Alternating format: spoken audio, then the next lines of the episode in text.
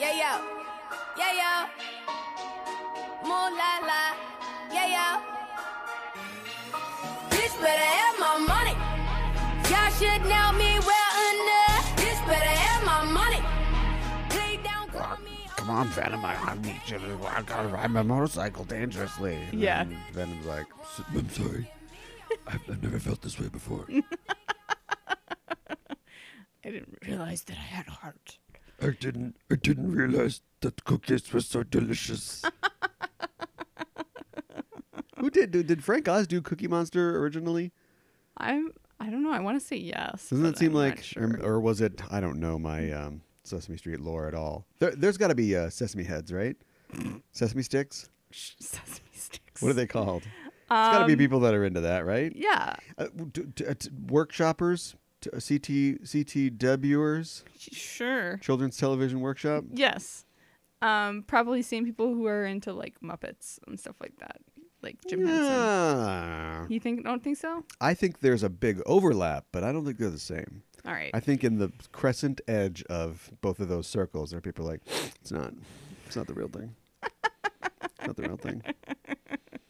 All right. Yeah, Big Bird can show up on Muppet Show, but that's never, it's not canon. or Kermit can teach a kid the letter B, but Right. it's not. It's not. It's not Sesame Street. Keep your chocolate, ke- keep your googly-eyed chocolate out of my felt Mm-hmm. peanut butter. That's what I say. No, I, I mean like it's just it's very. I just it reminds me of Deep Space Nine. It just Odo's from a gooey planet, He is. and he's not accepted. yes. And Venom is kind of the same way. Yes. Maybe Venom They was both taken have away from his planet. at a young Lyrignal age. problems. or- Yeah. um, just want to get like all the gravelly voiced characters will have a gravel off, like a voiceover off or something, you know. So you've got like, "Yeah, my name's uh, Eddie Brock. uh," and you've got like, well, I'm Odo and I'm the constable. right. And you've got, I'm Venom. You should. You should say something nice. he was like really uh, backing up Eddie Brock there. Yeah. He's like, Say, that that was hurtful. Why'd you say that to your girlfriend? Compliment her wig. Yeah. She'd really like that. well, Venom is uh, doing pretty good still uh, this year, but not great, or Oh. this uh, weekend. yeah. It had a uh, 56% drop off. That's a pretty huge drop off. It's not huge. Don't say huge. It's typical of blockbusters, right. especially late in the uh, blockbuster season. But uh, the funny thing is that Star is Born, Hmm. the Gaga vehicle, only had a 33% drop off. So Gaga's actually catching up on Venom. Venom Oh, better really? watch whatever he calls his back. his gooey, gooey back. yeah. Yeah. So I don't know if that's gonna. They, it's gonna one's gonna overtake the other. Hmm. Um, Venom got another thirty-five million dollars this weekend, and Gaga got twenty-eight. So you have Okay. to think that this is the effect of word of mouth. Yes. Although I've seen Venom word of mouth go in both directions, Mm-hmm. like a Venom symbiote. right. um, but you know, s- hurt some hurt, some help, some hurt. Wasn't Yeah. all bad. Right. Uh, whereas Lady Gaga feedback has been universally positive. I think you're going to get people who are not just Lady Gaga fans. I think you're going to get Lady Gaga fans. You're gonna get boyfriends. yeah, you're going to get boyfriends and you're going to get going to get ladies who just like watching romantic comedies or what have you or romantic movies. And you're gonna get rubberneckers who are like, "Mm, number four, huh? We're gonna do this one Right. more time around. Right. Might get this one. Yeah. We're going to finally get it right. We're probably never gonna review A Star Is Born, so let's talk about it for like two minutes. Okay. Just to give it its due. All right. What's the deal? I have no idea. Why does this keep getting remade? That is an excellent question that I don't have the answer to, and it's like it's like they feel like they they never perfected it or something like Well, that. I mean, that would be a good, re- well, not good, but that would be um, a reason that makes sense Mm-hmm. to, I guess, keep remaking something. But isn't every single one considered something of a classic? see that's just it. I I can't feel speak like, to the yes. 30s one, but I, people like the Judy Garland one. Um, I think people have an affection for the um, Barbara Streisand for the one. Streisand one. Yeah, and then this one is doing great. So Yeah. I'm. I, it seems to me it's just like heading back to the ATM for another yeah. withdrawal. I yeah I don't know. Like it just And doesn't the doesn't make context sense. of the story change over the years as well? like 30s, I would think so. 50s.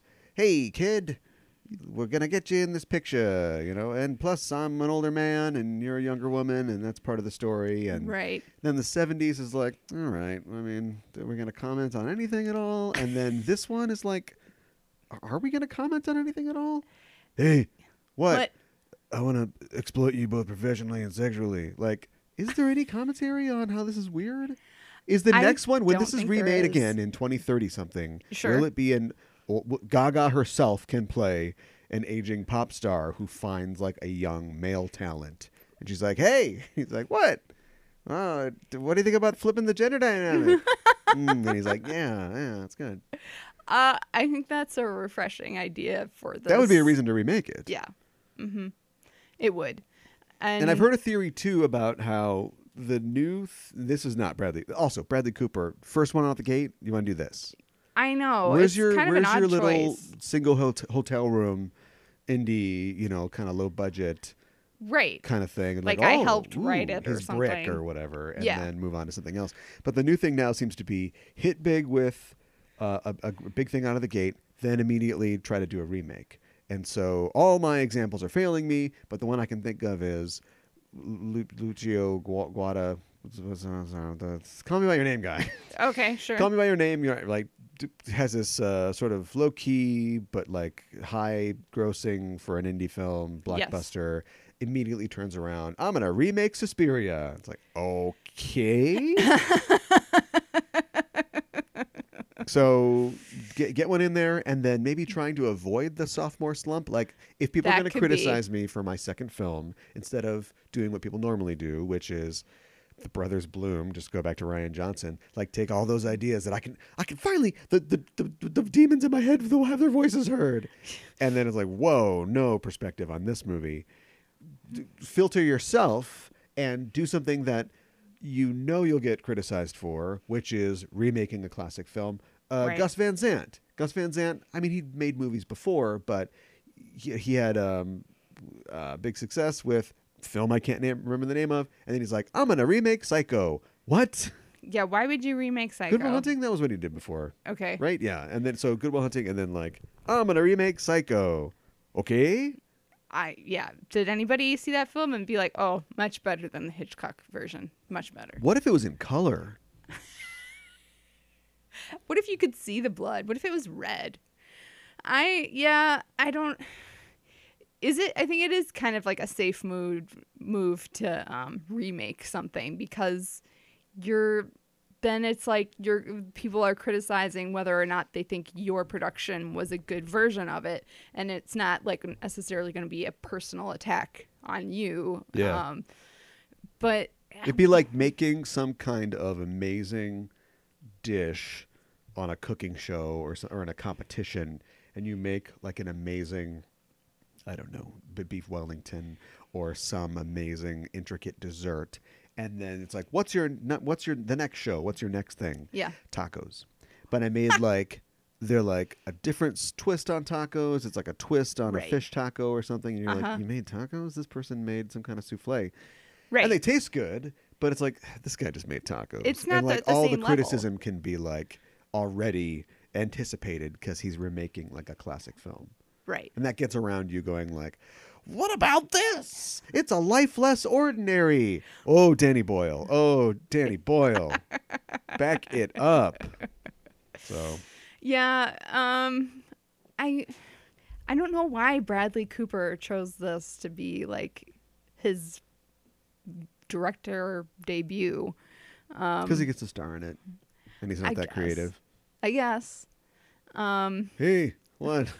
I- I don't. I don't know what movie to make. How about the one we're in? Okay. Can I do this voice the whole time? Yes, you can. Okay, great. well, I won't do the voice the entire time, but uh, I'll let you know that we're the Just Enough Trail podcast. I'm your host Caliban, joined as always by my co-host. hi, I'm Mikan Hana. It's the spookiest month, It is. is it? Yes, it is. What are the other Spooky, months? ooky. Is there like a cancer awareness month? That's kind of spooky. Oh, wow. Just lots of photos of like Um, tumors and things like that. That's, Well, that's ooh, terrible. Spooky. That's spooky and dark in another way. Um uh, Easter, the spookiest holiday. No, um, we don't want to go too far down that way. But yeah, anyway, um, it is, and I thought that we should pay homage, homage, homage to that by um, digging into some spooky stuff. That sounds, that sounds Uh, good. And so for the next couple shows until the week of Halloween, we'll be doing spooky, spooky things. Uh, starting off with, well, you can point this out, or you can let me know if I got my facts right. But Sure. it is the something 200th anniversary of Frankenstein. yes, it is the 200th anniversary. By Mary Shelley, published in, let's see, probably, I'm guessing like 1817, maybe 1816. Oh, 1819, that's when it was. and so I thought we'd talk about that today. Uh, and we'll talk about the book some. We'll talk about the legacy of Frankenstein uh, and the different lenses that people view the characters. Not just the character, the monster, of course, Yes. but also the doctor and everybody in it. And also through a few other lenses, specifically the 1998 movie Gods and Monsters, which is about the last days of the director of Frankenstein, 1931, James Whale Yes. and a um, we'll talk about in so much as two straight people can the queer reading of the Frankenstein legend as well. Mm-hmm. Does that work? That works for me. Yeah, I think it's Yeah. good. Uh, and also, uh, we want to continue our Yorgos Lanthimos Yes. series called Yorgos I Hardly Lanthimos. uh, I think uh, with Mm. Yes. uh, his, his his it's not his next movie because well it's his movie after Dogtooth it is his next movie after Sure. Dogtooth his kind of big breakout film a movie called Alps Yes.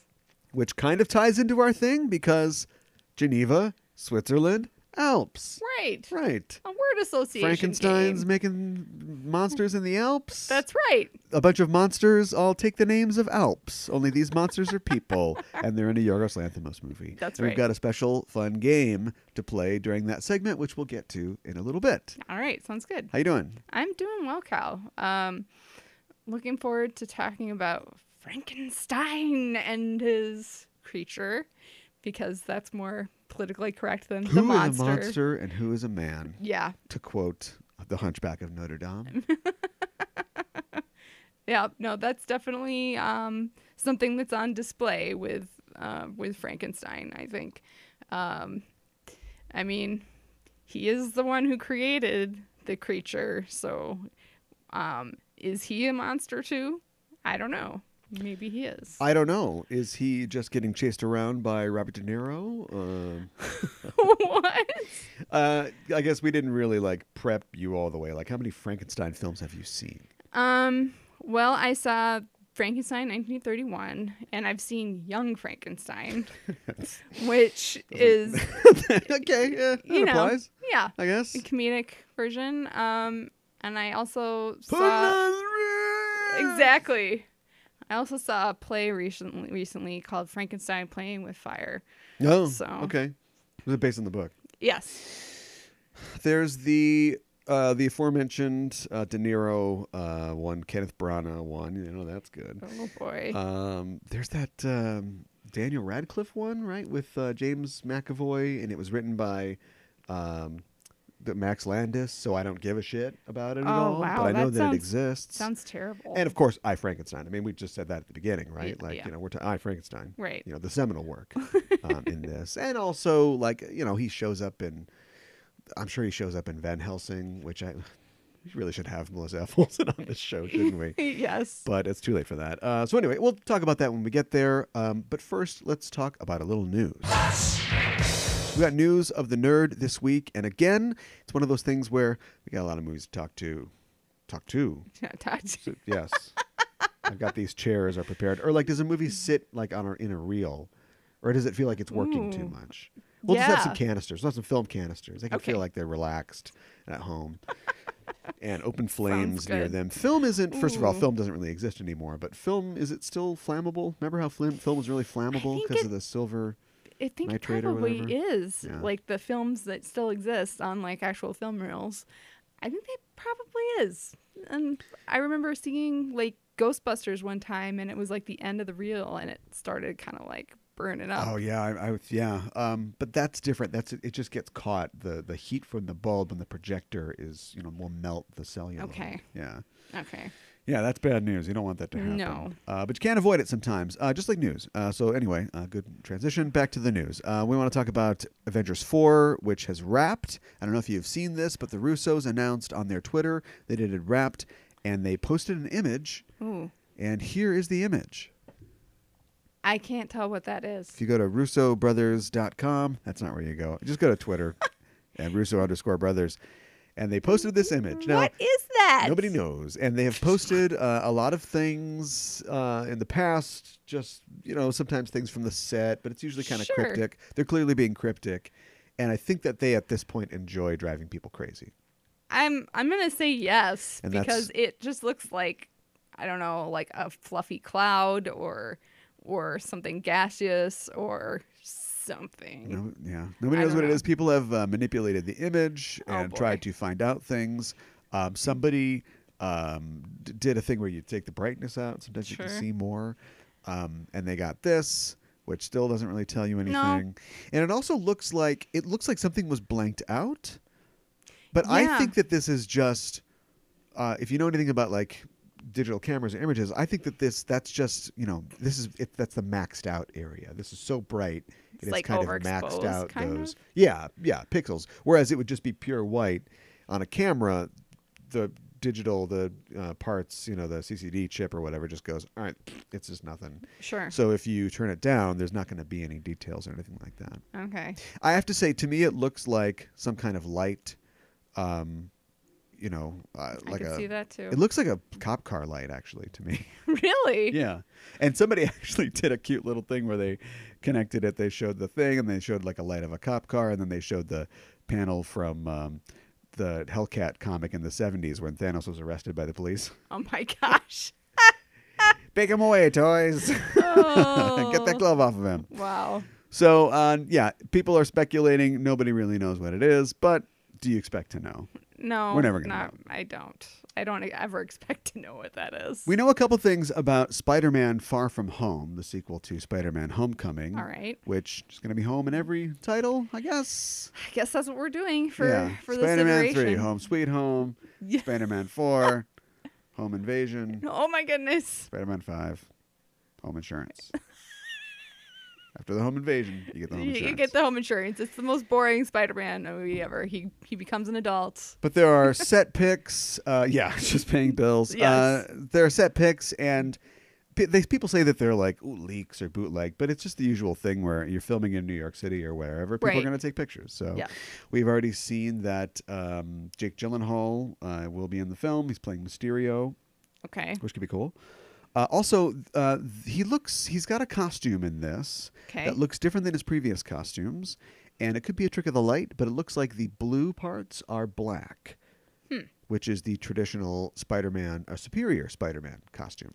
Interesting. Um, I don't know that I've ever seen like the blue parts be black. I've seen his costume be entirely black, like when it was the symbiote. Um, That was last week. yeah, I know, but I don't think I've seen the red and black together. When he switches minds with Otto Octavius, Okay. and Otto Octavius's body dies, and Oh, so boy. Doctor Octopus is now Peter Parker, and he decides to become a good guy, but doing it his own way. Uh huh. Superior Spider-Man.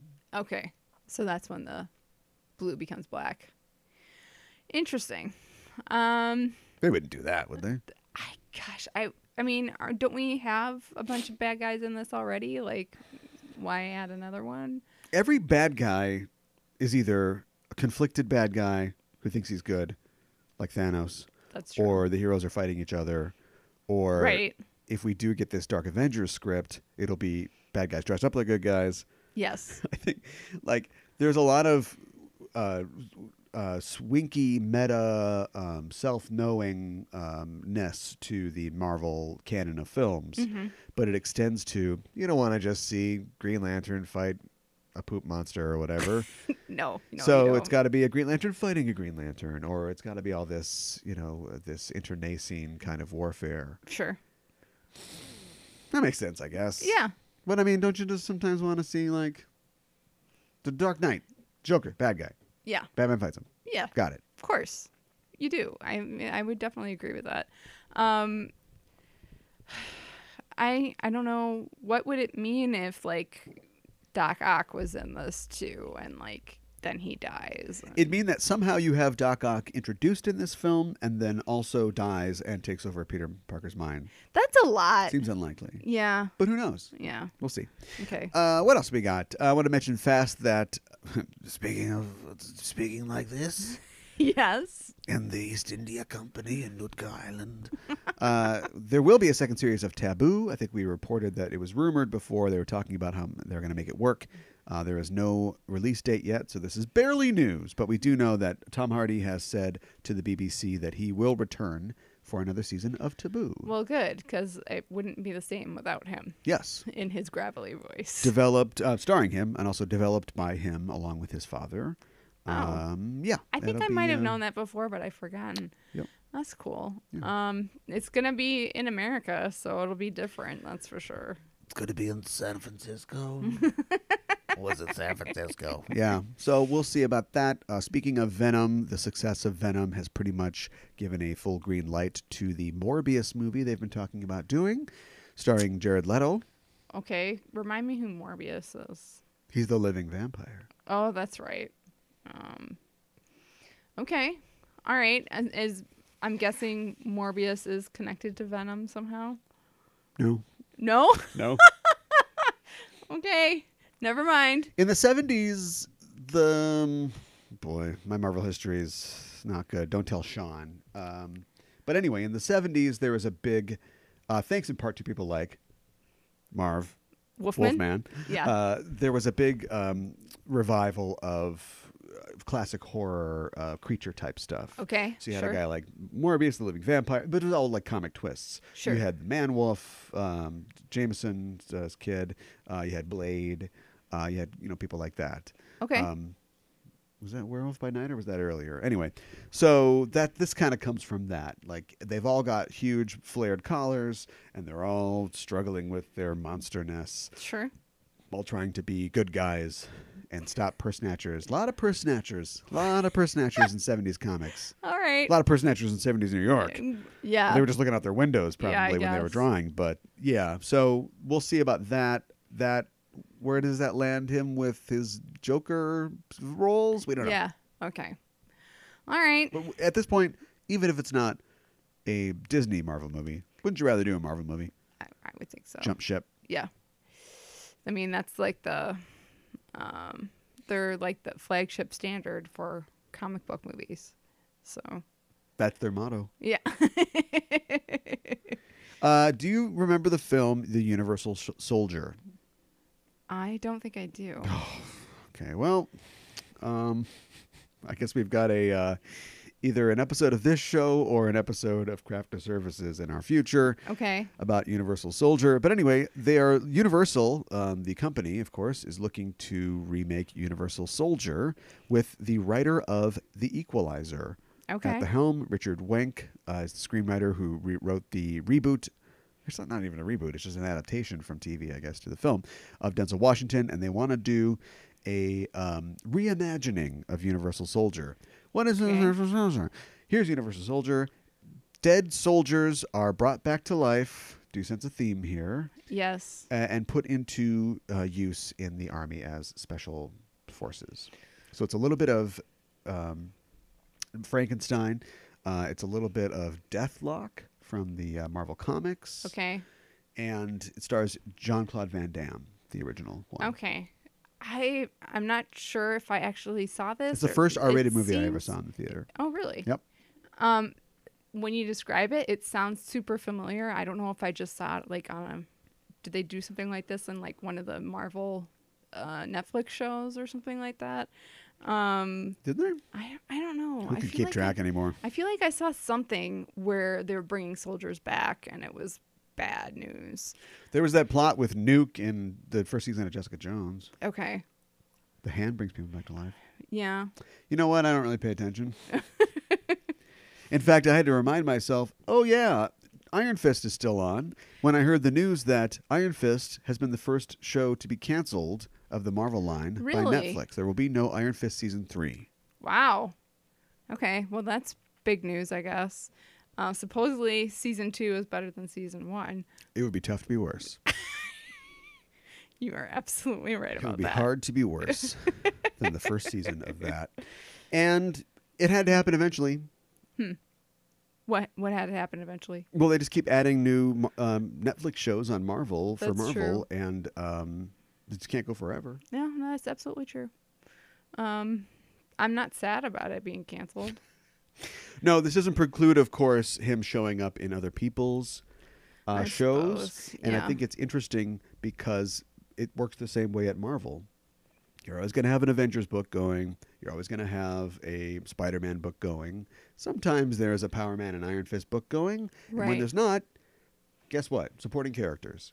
So you're Yes. doing a Daredevil story, and you know Danny and Luke show up to help out or something like that. Sure, So there's absolutely. no reason they couldn't do that. Now, of course, if you're just a collection of lines on a page, th- there's no problem getting you at any point, right? Right. It's different if Finn Jones is like, "Well, I want to be in a movie now. You know, I'm going to be in Hunger Games eight or whatever." So. It, it contracts don't work the same way, but uh, he did tweet that this is just the, this is just the beginning. It's like, is it? Is it just the beginning? I, I don't Seems think like you it don't have a is. job anymore. Yeah, exactly. But anyway, yeah. I mean, this would be a chance for them to cancel the Luke Cage show too, yeah, and then just start a Heroes for Hire show like they were supposed to in the first place. sure. It'd probably be way more interesting, but um, oh well. Um, I Well- feel a little bad saying that, but not really. Yeah. Going from stock going down to stock rising, or Yes. pretty much saying the same. Uh, it's been confirmed that Ryan Coogler will write and direct Black Panther 2 Okay. in this week's No Duh News category. Although it wasn't um, a for sure thing. no, it doesn't surprise me at all. How are his tweets? Have we looked at his tweets? Oh, oh boy. Let's assume that they're good. yeah. because, They must be fine because yeah. he's, he's back in for another one. Yeah. Uh, if they weren't, you know, he he would be maybe making a deal with DC or something like that. I am excited about this, and I'm really excited to see where he takes it for a second one. Yeah. Because, of course, the first one is the tough one, right? That's the origin story Yes. nominally.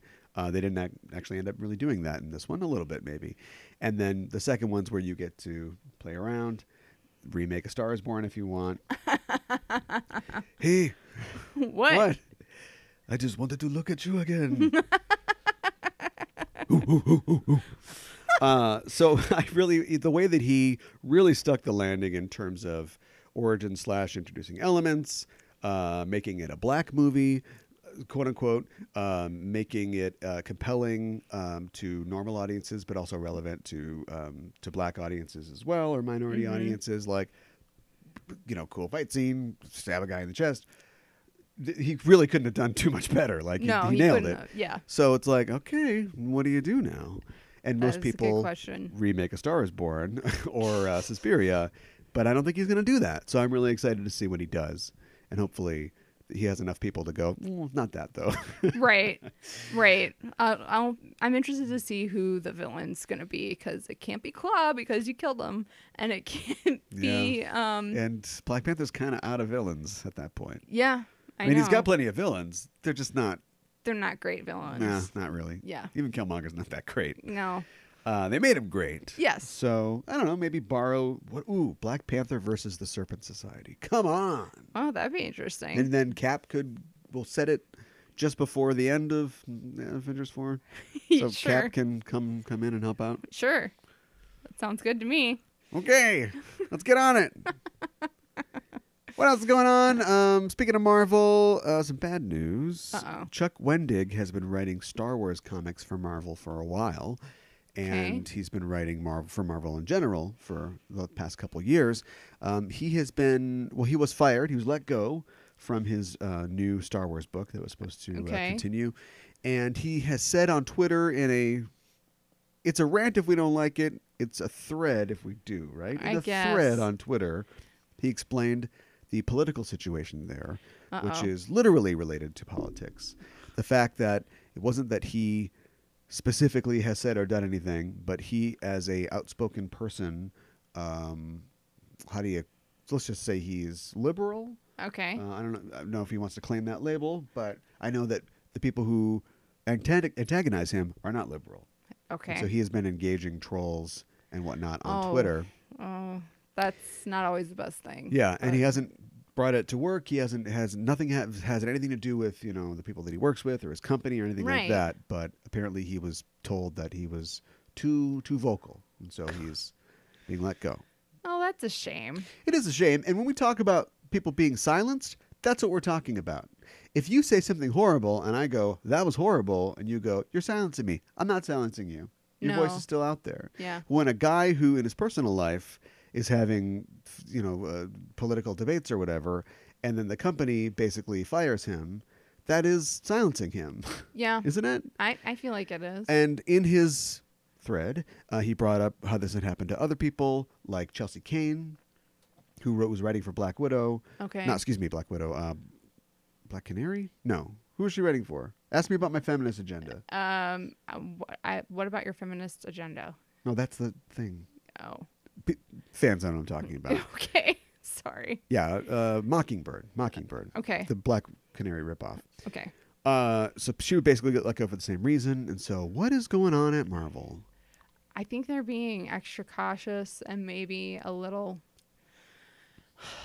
um, I, a little uh, gun. Not, is it gun crazy? Do I want to say that? They're being gun Um, crazy. I- Pew, I- pew, pew. I think I mean they're just it sounds like they're going off like half cock or like stuff um just Great. Good stuff. um well I mean Could it Like- be that Ike Perlmutter, the president of Marvel Publishing or whatever, Mm-hmm. is a huge uh, Trump donor? Could it be that? Because remember, the comics and Disney don't have much to do with each other. They are like technically Yeah. owned by the same company, but Disney pretty much stays out of the comics. that could be um I don't want to think that it's that but um I could see it being that and that's unfortunate um and I I mean, if you're doing it on your own personal time, it shouldn't affect your work at all. Yeah, So yeah. yeah, um, that's a shame, and uh, I wish that Ike Perlmutter wasn't a huge supporter of Trump, but nothing I can do about that. Photographed together. Yeah, We'll make that the great. thumbnail of the show, I guess. Um, anyway, so you know, support Chuck. He's a good guy. Uh, he's a good writer. Buy his comics. Follow him on Twitter because he's he's handling this really well. This is That's also the good. difference between people who get themselves in trouble and have a meltdown. Mm-hmm. Um, I, I would sing the theme to Roseanne if I knew it, uh, and the people who Yes. are you know victimized by forces larger who who get punched down on, Yes. like Chuck Wendig, who has still maintained his composure and just kind of let you know what's going on. Yeah. So he'll he'll definitely bounce back. I mean, a guy like that's not gonna That's be good. working for long. So Yeah. or not not working. Um, okay, from serious to weird. You know who Werner Herzog is? I know the name. Me me too. Uh, he has said that uh, for a long time he's been sort of obliquely teasing that he was going to have a big role in a franchise film Okay. uh, that was codenamed Huckleberry. Okay. Nobody knew what the hell he was talking about. Yeah. Uh, people thought that it might be uh, Star Wars because of the character Finn, Oh, I see. right? Yeah. Um, but a new report from uh, Making Star Wars, uh, a Star Wars website, uh, says that it probably won't be that. It might be the new TV show, The Mandalorian. Oh. Okay. Well, I guess it. I mean, it is technically Star Wars, right? Um, even though it's not a film. Yeah. So. Apparently, there are crew members wearing um, Huckleberry badges Why? uh, on on set. We- Okay. people have seen uh, pictures of stuff like that, and so we think that maybe that's what it is, or this Okay. is such just some part of a continual viral sort of campaign. We also know that there is a long list of like semi big name directors. Uh, working on the Mandalorian, so Right. people are thinking maybe he's directing like an episode of the Mandalorian. Okay, that could be. Um, wow, that's it's it's very cryptic. Um, uh, interesting. That um, I don't know. I'd rather see him in a role. yeah, You'd better watch yourself. I have the death sentence in 12 systems. we, can, we can do better than that. Uh, pick a side character. A side character? Han Solo, meet Chewbacca. Uh, yes, that sounds good. You're not helping me at all. I'm sorry. Well, you're probably going to help with this. okay. Looks like Scarlett Johansson, Yes. who has taken time off from whitewashing roles. Oh boy. uh, is, is stands to make fifteen million dollars to be in a Black Widow movie. Wow. Well, that's good. Nothing's really announced. Nothing's Okay. official that we know, but you know we know that somebody's working on a script. We know that they're pulling down directors and stuff, and so the rumor are, rumors are that she will make fifteen million dollars. Okay. To compare, that's what she made. Excuse me. That's what Chris Evans and Chris Hemsworth made for Infinity War. But that's not what she made. Well, I don't know what she made. Okay. All right. Um But that is the going starring character rate if you're not Robert Downey Jr. for a Right. Marvel film at this point. okay. Well, I I think that's a good thing. Um I really hope this works out. Fingers crossed. Um cuz it's been a long time coming and uh I really want to see a Black Widow film, especially with her at the helm. So, Yeah, um I already gave my pitch. yeah. What's your Black Widow film about? Um I think you have to do a flashback at this point. Um Flashing back to what? um Mm, bop, dum, bop, dum. No, Mm. what what is it they always are talking about? Like her and um, uh, what's his name, Jeremy Renner. Um, they're always talking about Let's. Or you want to do the thing where it's like, hey, did a character mention something obliquely? Yes. Let's see a movie about that. yes, um, So they've got red in their ledger. yes. Yeah. Um, You've got red in your ledger. yeah, Wernog, Werner. I call him Wernog. We're buds though. nice. Call him Werner. If you're nasty.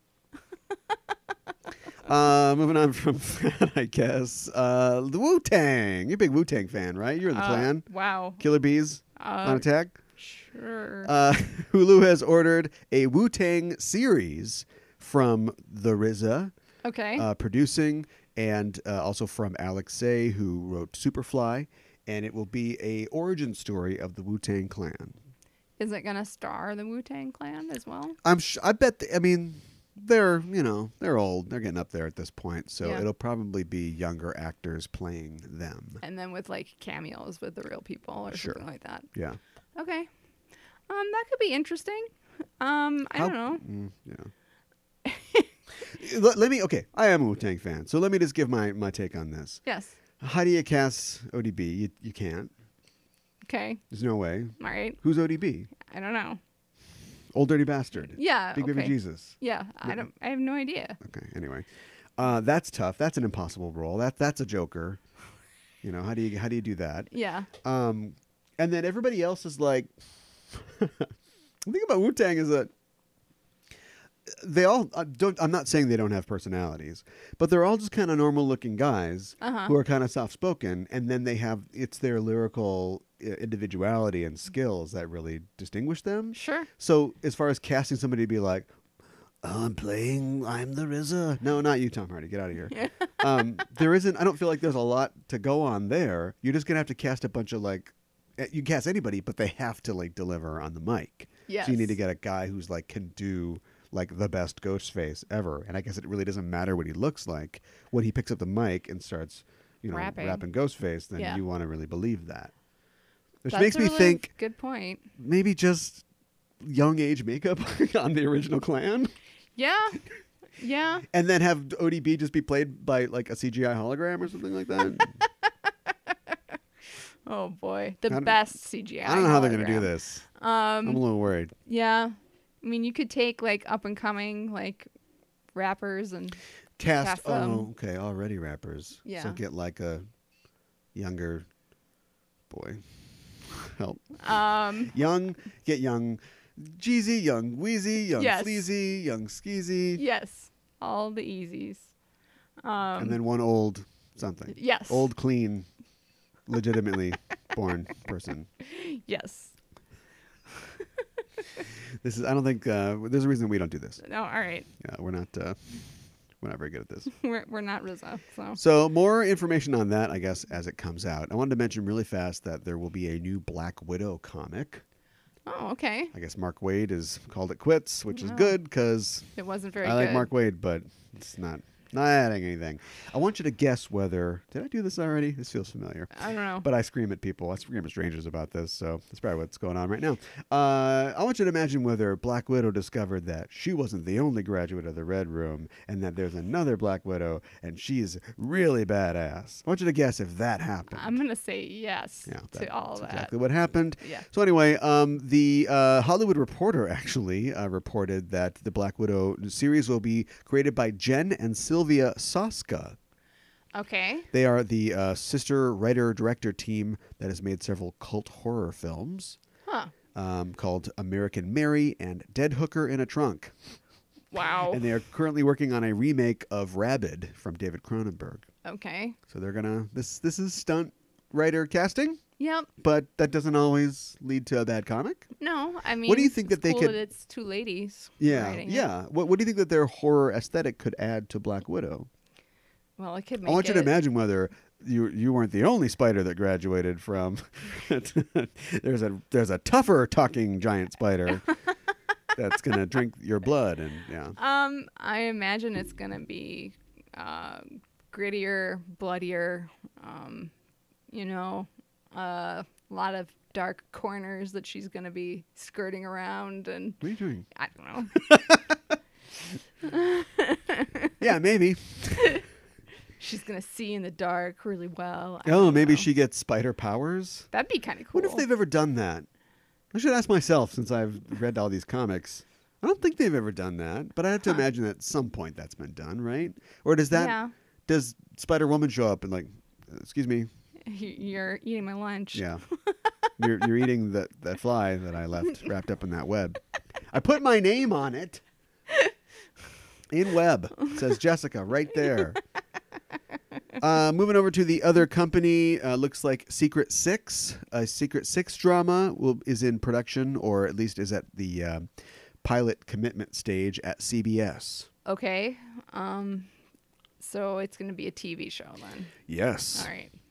Um, I don't know if this is CBS on air or CBS all access. streaming. Yeah. Yeah, all access. I'm guessing all access. Okay. What is the Secret Six? I don't know. I never really read them. It's basically like it's kind of like Suicide Squad. It's like you know, Okay. it's like six anti-heroes or villains who you know uh, go on a mission. They're a team. They Okay. gotta do it. All right. So it's like I don't know. It's like Catman and some other people. Okay. Gail Simone wrote it for a while. All right. Um, could be good, I guess, but I don't know. Sounds Is this just another um, notch in the whatever you put notches in of like, oh, let's get the third rate thing and make a show out of it? Can't do a Green Lantern show. Can't do a Green Lantern show. right? Yeah, I see that hand in the back. Yeah, Why can't you do a Green Lantern show? because they're just petrified about doing anything Green Lantern right now. They're petrified about doing anything that they consider to be A list content, but doesn't everybody like. Okay, Supergirl's never really been A list, but I mean, she's super. And also Superman. Like, yes. there was a big deal about putting Superman on TV. You Mm-hmm. got the werewolf guy. He's on TV. Everybody loves it. Right. So what's the problem?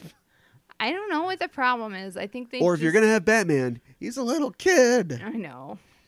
So I anyway, know. this is just another example of that. Yep. Um, I don't know. Hopefully it'll work. But yeah, Green Lantern TV show. Come on, it's a procedural. It's literally a procedural. Yeah. CBS. Yes. Let's do this. You could have multiple Green Lanterns flying around and taking care of business. You absolutely could. Yeah. Uh, looks like DC is rethinking their Black Label imprint following the Bat Dick debacle, the BDD. Oh, DC. Okay. All right. Well, Good. okay. Good. All right. Because if that's all this was, yeah. this just proves that y- you just thought You like didn't have much. yeah, when you said adult, you didn't think like, you know, Karen Berger, Vertigo, let's tell mature stories. You were just thinking, "Oh, we can do whatever we want." And then the first time you did whatever you wanted, you got checked and you're like, "Now scrap the whole thing." Yeah. So it's like clearly you didn't have any like big plans or things to come out No. or like this is where we're going to tell this story. You were just like, well, now we can't just draw dicks and boobs whenever we want, so forget it. So you never believed. just- you never believed in it. It sounds so immature. Um, the whole thing is immature. yeah, I know. Batman's dick's flopping around. I know. Uh, what else? Uh, looks like the Witcher series cast uh, the two people that they were looking to cast, which was s- the characters Siri and Yennefer. Okay. Me too. I don't, I don't really know either. Uh, Uh, Yennefer. Wow. Uh, yes. Um, Freya Allen has been cast uh, as Siri and Anya Shalatra as Yennefer. okay. Here's the important thing. Okay. N- neither of them are really. Well, I don't know their specific, you know, cultural, racial background, but Sure. they remember before they had been talking about like possibly going actress of color, Yes. AOC or whatever. Yes. Yeah. That's what they did. Yeah, really. Oh, they didn't. No. Oh. In fact, while you tell me what you think The Witcher is about, I will show you a picture of these two. Oh boy. Um, The Witcher is about a guy who's a witcher. Um, I What else don't- you got? Uh, he's a male witch. I don't know. Um, Who does he fight? he fights bad guys who are ghosts and other like maybe vampires. I or gotta tell you, this werewolves. sounds great. I'm on board for sure. Uh, all right. So anyway, see this person? Yes. That's the person that they were thinking about being making Asian or whatever. Oh, So okay. this is the opposite of that. yeah. Uh huh. And then this person is sort of, you know, vaguely dark haired. what's your What's your race? Dark haired. Yeah. Okay. So they're I'm not sure both wonderful people, right. nice actors, Uh-huh. but not They, yeah. Not where the direction they said. But they not were the big headed. swing that you promised. No. So that should make fans happy. Speaking of making fans happy, we've seen our first look as uh, at Ruby Rose as Batwoman on the uh, CW. Yeah. Uh huh. What'd you think? Uh, it's okay. I think it's pretty good. Um, it, it looks pretty good. I don't know what's go- just have a cape. I don't know what's going on with the. displaying the cape. No, I mean there's a sort of like a modeled kind of like spray painted kind of like in uh, Photoshop look to the okay. cape. Sure. Just have a cape, Yeah. just black. Mm-hmm. But uh, otherwise, I think it looks pretty good. Yeah. I mean, she's got a wig, not on but board. but Batwoman wears a wig, so You're not on board. I'm okay with it. I don't know. I'm I'm kind of just I'm ready to see where they're gonna take it. okay. Uh, No more foreplay. You you want to get right down yeah. to it. And uh, you know, I'll believe it when I see it. So.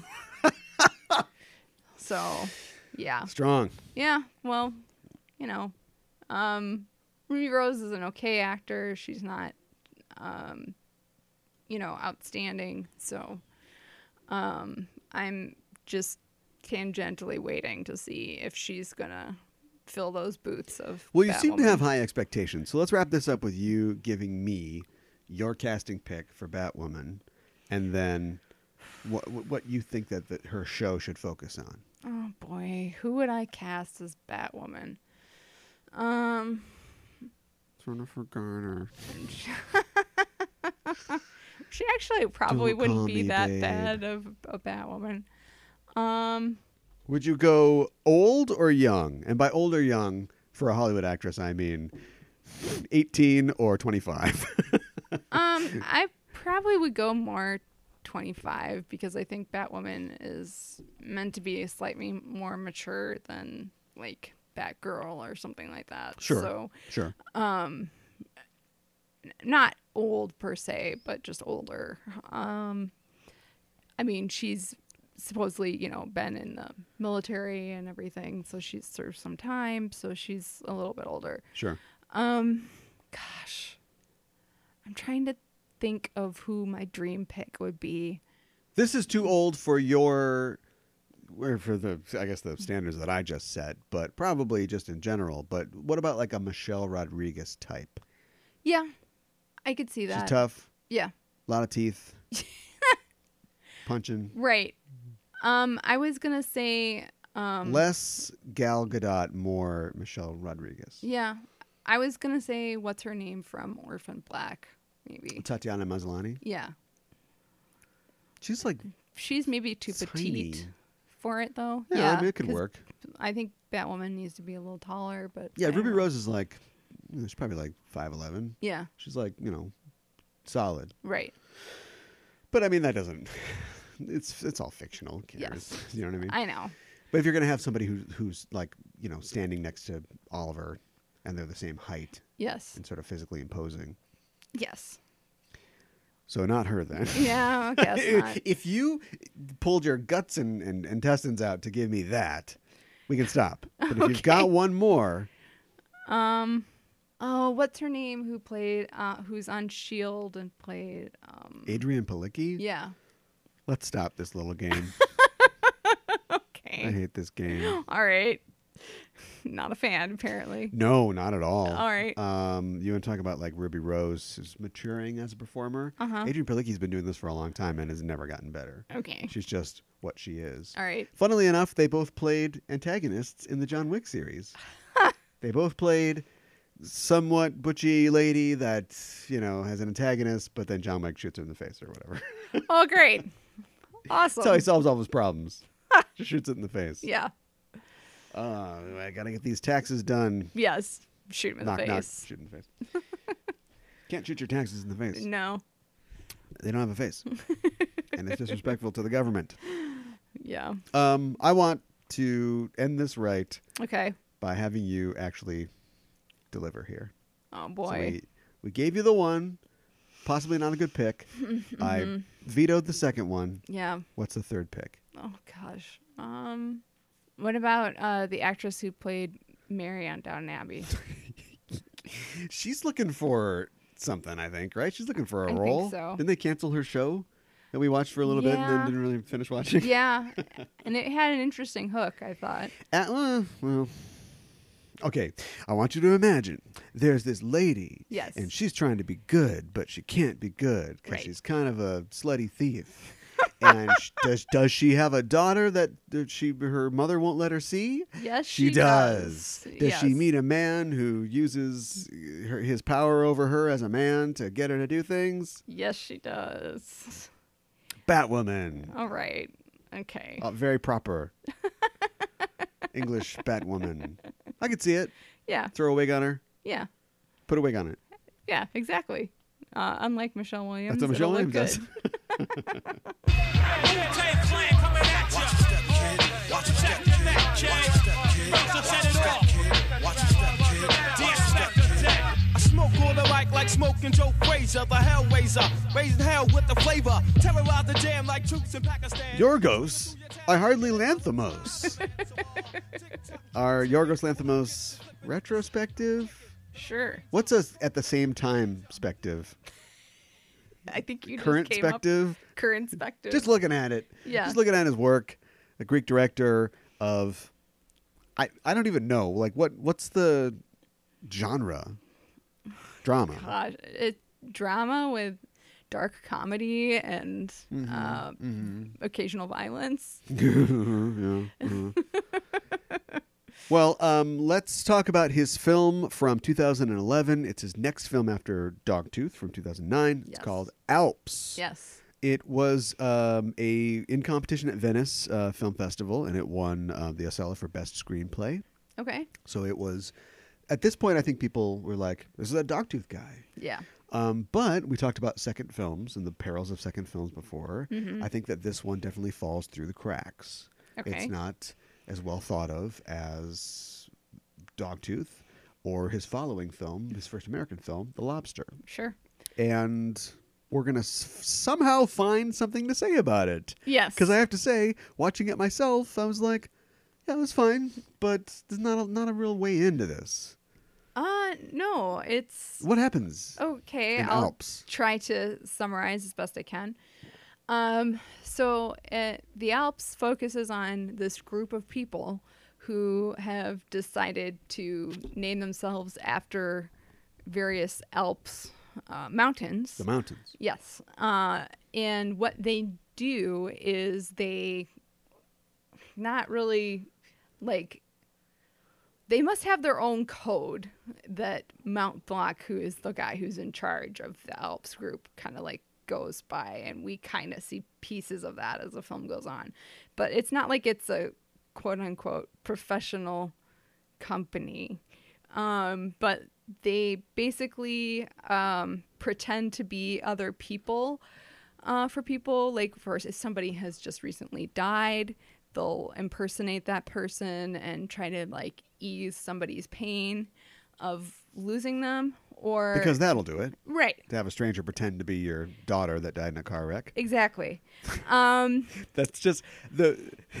Sorry to interrupt you. No, you're fine. But I mean, you are pretty much done unless Yeah. you just tell everything that happens. Like that's the pitch. yeah, Uh, that is such a Yorgos Lanthimos thing where it's like, hi, welcome to our movie. Uh, everybody drives cars, nobody has a jetpack or anything, but we're going to ask you to accept something that is more fantastical than a jetpack. yes, And that's just, you're just going to have to swallow that. This is our movie, okay? Here we go. yep, exactly. And that's the thing in this one that people would pay somebody else to impersonate their dead loved one. Yes. Uh, ostensibly to assuage their grief, Mm-hmm. although that's never followed up on. It's not No. like any person that they do this for is like, this has fe- made me feel a lot better. Thank In you so fact- much for your help. Yeah. In fact, the scenarios that we see go beyond just, oh, remember when she used to do this? Oh, do that. To very like negative and contentious moments in the Yeah. relationship with that person. They're not just reliving the good times, they're reliving like the bad times. Like this one lady has a guy pretend to be her husband and then she wants him to I'm assuming it's her idea. She wants him to recreate the moment that she caught him cheating with another woman. Yes, and you're like, "Wh- who'd pay for this? I know. But that's you just have to buy that to, Yes. to move on. Um, this is uh, of course directed by Lanthimos, and it's written by him and co-written by um, Euthymus Philippou, who is his basically his collaborator for all of his work. Sure.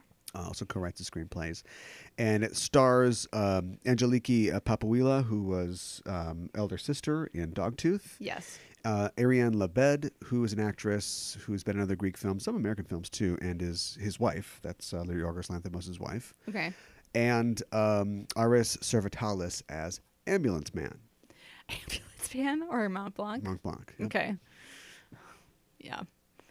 Um, his job seems to be like pinpointing people who may be on the verge of death, and then telling um, the actress who was in um, Dogtooth, "Hey, so and so is on the verge of death. Why don't you befriend them and Yeah. see if, yeah, He's a Mickey Mouse authority figure yeah, in this, Uh-huh. which you see in pretty much all of his films.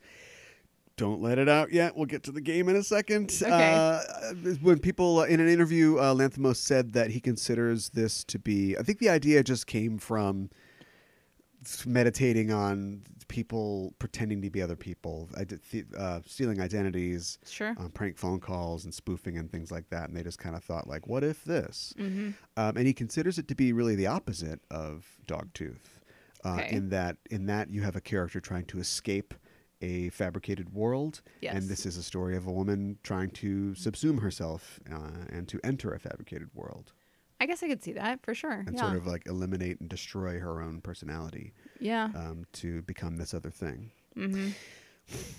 We can talk about specific actions in the film or scenes if you want to, sure, um, but I find that this is a hard film to hold on to. yeah, I would agree with that. The story of Dogtooth is, you know, there's a progression, there's a narrative. We see how the threads start to unravel of this tapestry as we get to the end, but it is a collection of sort of vignettes. Yeah, this doesn't doesn't stick the same way that Dogtooth does. I can see what you're saying. I don't want to. I'm not criticizing it uh, necessarily. I'm just saying that you meet these four or five people that, that do this, the Alps, although they don't really call themselves that, but No. um, but the, the Alps team. sure, Um, you don't understand their connection. there's, a, what, guy- there's an ambulance driver or like a worker, a nurse. Then there's like a gymnastics coach and a gymnastics girl. yes. How any of them are connected, we don't ever know.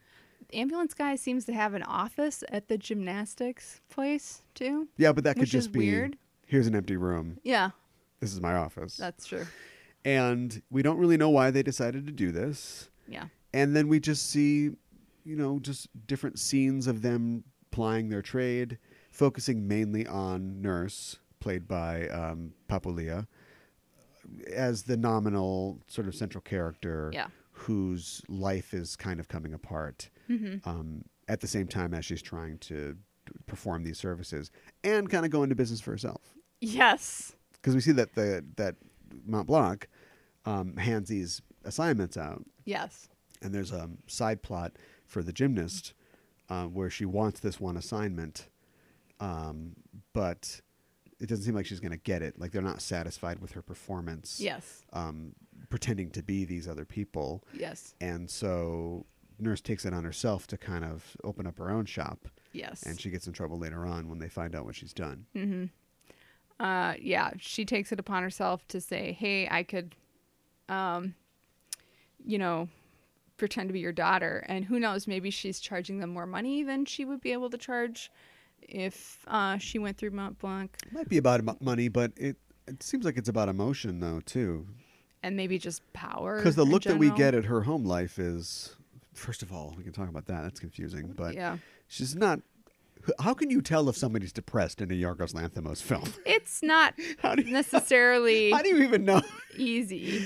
Super happy, suicidally depressed, looks the same. Yeah. But she's clearly not satisfied. And also, it seems like maybe the assignments that she's got suck.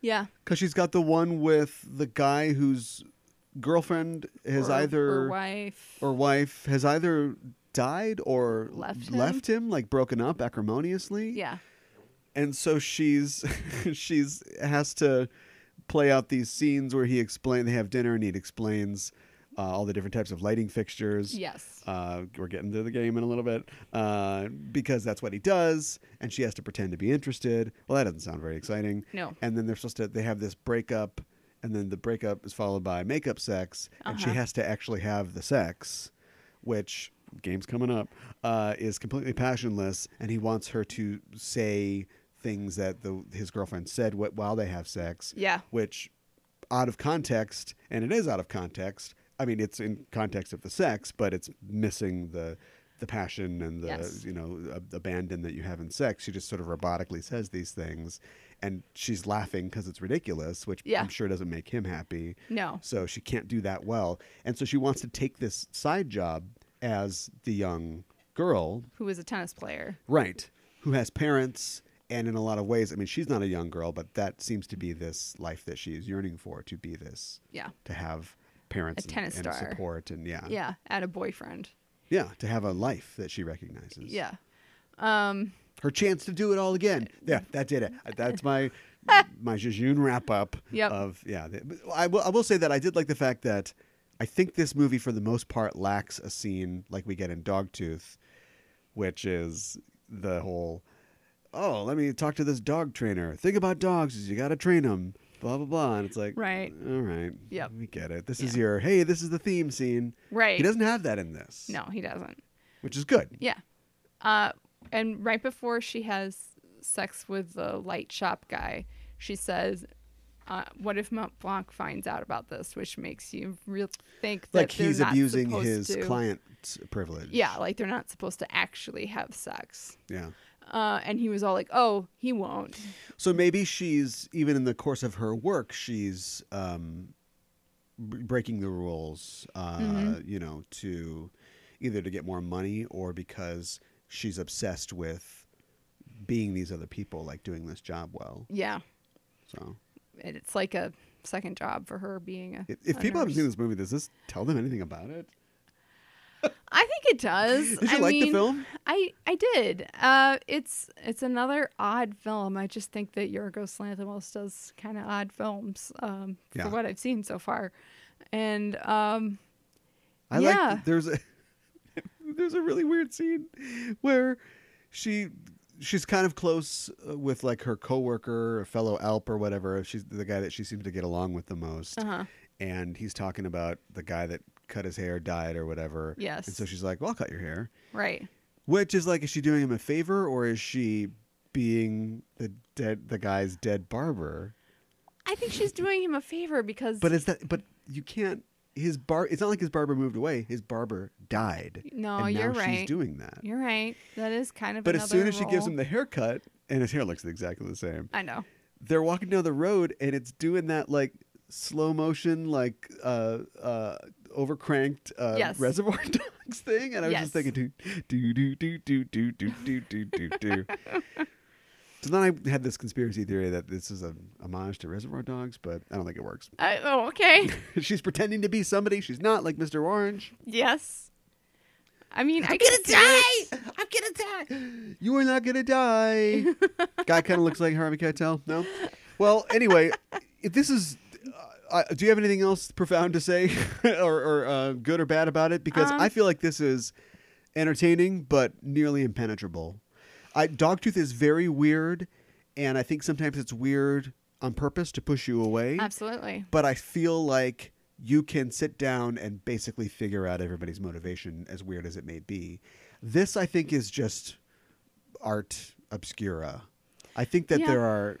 I don't think that everything tracks, and I think that's kind of on purpose. I think it's just trying to be weird, and I don't discount it out of hand for that reason. But at some point, you have to go. Well, how far should I dig into it if there's nothing really there? Right.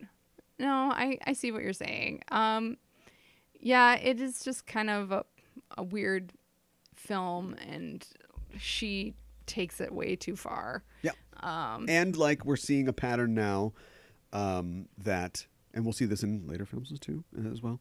Um, that in a Yorgos Lanthimos film, there is a world that has some ridiculous aspect that you have to accept in order to participate in the film Yes. and there's u- there's a character that's usually a woman who must basically commit some act of self-destruction in order to try to escape the world Yes. and sometimes succeeds and sometimes doesn't and even that success is questionable Yes. and on a closed trunk yes. uh, from the last film and that will continue in future films okay. which you haven't seen but i have No. so I think the best way to get into this as we sort of taper off uh, to the end of the segment is to introduce our game, which will help us Yes.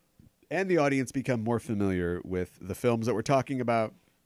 We didn't do this for Dogtooth. Maybe we'll go back and um, do it. Do it someday. for Yeah. Dogtooth. Uh, but we'll just do it for this film. It's Okay. a bingo game. Yes. It's called Bingo Slanthimos. Yes, it Because I is. can't stop doing that. And what I did was, uh, or what we did, is that we came up with um, 24 different things that are likely to appear in a Yorgos Lanthimos film. yes.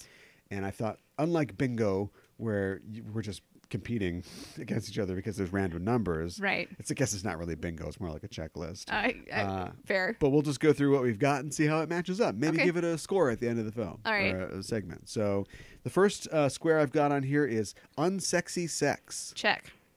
which would be in this case sex that is passionless, dehumanized, or in a weird place, Yes.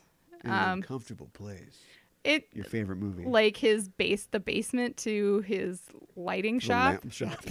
yeah. It's pretty awkward. Or her, um, you know, getting to second base with the uh, high school kid while the parents are watching. Yeah.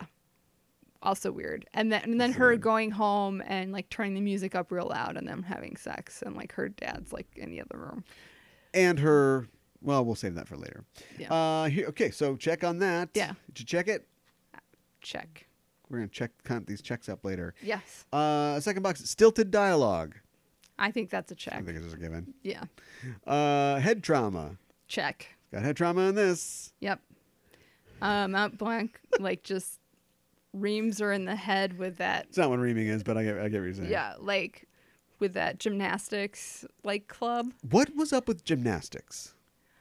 I think it was just like Other a than- backdrop for those two characters and like Uh, area in the bed clearly was you know a gymnast. a gymnast when she was a kid or yeah. whatever. Yeah. Yeah. Anyway, hits her in the head. Um, yep. He's like, if this club turns blue, you're innocent. If this club turns red, you're guilty. It's like, what's gonna happen? That leads to my next one: adults acting like children, and I think that that's a Oh, pretty good that's example. It's just like a definitely childlike check. logic. Like, what what are you even talking about? Like that sort of simple simple uh, binary kind of thing. Like, let's pretend that this is this, and then this is this. Yes. that's a good example of that. And also, it might lead into our next one: making up a game. Um, this is definitely present in Dogtooth. Um, I would say it's present in this film as well, just because um, they're putting on this, like, they're pretending to be these dead people. Oh, you think the entire premise is sort of that? I, Oh, I kind of think so. Okay. I don't know. That one might is not as definite uh, as in this film. I'm willing to say no. Okay. if we don't want to do that one. All right, let's say no That's a then. pass. Next square I've got is violent punishment, which we just Uh, talked about. Check. Yep. Um. Next square, body horror. Also check. Any? Oh, really? What's the body horror in this? Well, I mean, her. She has that head wound, and then she does her own stitches. Hmm. Mm. Would you say yay or nay? I mean, she's gotta. What's she gonna do? Go to the doctor? She's a, well, she's a nurse. Yeah. I don't know. I feel like doing your own Well, the stitches big- is kind of weird. Yeah, it depends on what the, we're d- defining as body horror because it's like taking s- something, somebody being hurt, a wound or something, and really Right. focusing on that specifically. Yeah, watching a lady stitch her own wound, that's body horror. Okay. We'll give that one to it. Uh, next box inane discussion about material objects. Can I Uh. use your coffee mug? Yes, my coffee mug says Los Angeles on it. Can you, will you Yes. clean it after you use it? Of course I will clean it. Yes. Later on, the, the fraught discussion of like, you Mm-hmm. were here all last night, you didn't have any coffee. Oh, I had coffee, but you didn't, Didn't use, use my your mug. mug. I said you could use it. Yeah. Yeah, well, that's a that's a All check. right. And then in my reading of that, my next box, flat affect. Yes. I think that that, that clears. Yes. Bribery in some form. Hmm. Um. Emotional or material. Well, I mean, the lamp guy. I'm assuming he was bribing her with more money if she had sex with him. But, Sure. But maybe that. That's a payment though too. Yeah. What about the scene where um, gymnastics girl really wants to double for the dead tennis girl? And in we don't know the relationships between any of these characters, but she's Yes. basically like takes off her shirt like for the That's true. coach, and she's like, "Let me do some poses while I'm naked. Yeah. Please let me do the thing." Like I want to dance to pop music. Please let me. right. Yeah. You're not no, ready for pop. I would say. Yeah. Uh, okay, bribery. Next, awkward dancing. Check. Is there awkward dancing in this? Oh yes. Yes, There's the uh, the subplot where her nurse. dad, yeah, the nurse's dad, um, used to dance with her mother or whatever, and then she, when she's on her emotional bender, goes and grabs some random old lady. Just Who I starts- think the dad was the- the person the dad was dancing with. Before. okay, all right. Uh, yeah. And then she does some awkward dancing to the music that she's listening to when she pretends to be this tennis player. Right. The, the her teen dancing. Yeah. Yeah. And she takes her top off and is just dancing in her bra. And that, like, maybe the oh, parents. I didn't see you there. Yeah. We were just studying. Right, like her, maybe her the parent girl's parents caught her dancing on her bra one time, so they wanted to relive that for some reason. Right. That's we So- never see. We only see it from the Alps perspective, and we never see the requests of the weird family members. Yes. uh, which is that's a choice for sure. Yeah. but it might be interesting to see what I they're agree. actually asking them to do. Yes. I'd like you to pretend that you're cheating on me with some other person. Uh, next box: misnaming things or people. Well, I mean, they Do you think the call code each names other's fit the that? Alps. That's- I think that's the only thing that would make it fit. Do you think it fits that? I think it kind of does. But Right. it's the same, yeah. Yeah, let's let's take it Okay. because it's, it's all about identity. Yes. Uh, the center square is uh, Eleftheros Koros, which means free space nice. in Greek. Nice. So next square, identity erasure. oh, I And think we that's just talked about that. yeah, definitely present in this film. Yeah. So check. Uh, the woman, the nurse, is just trying to obliterate her own identity Yes.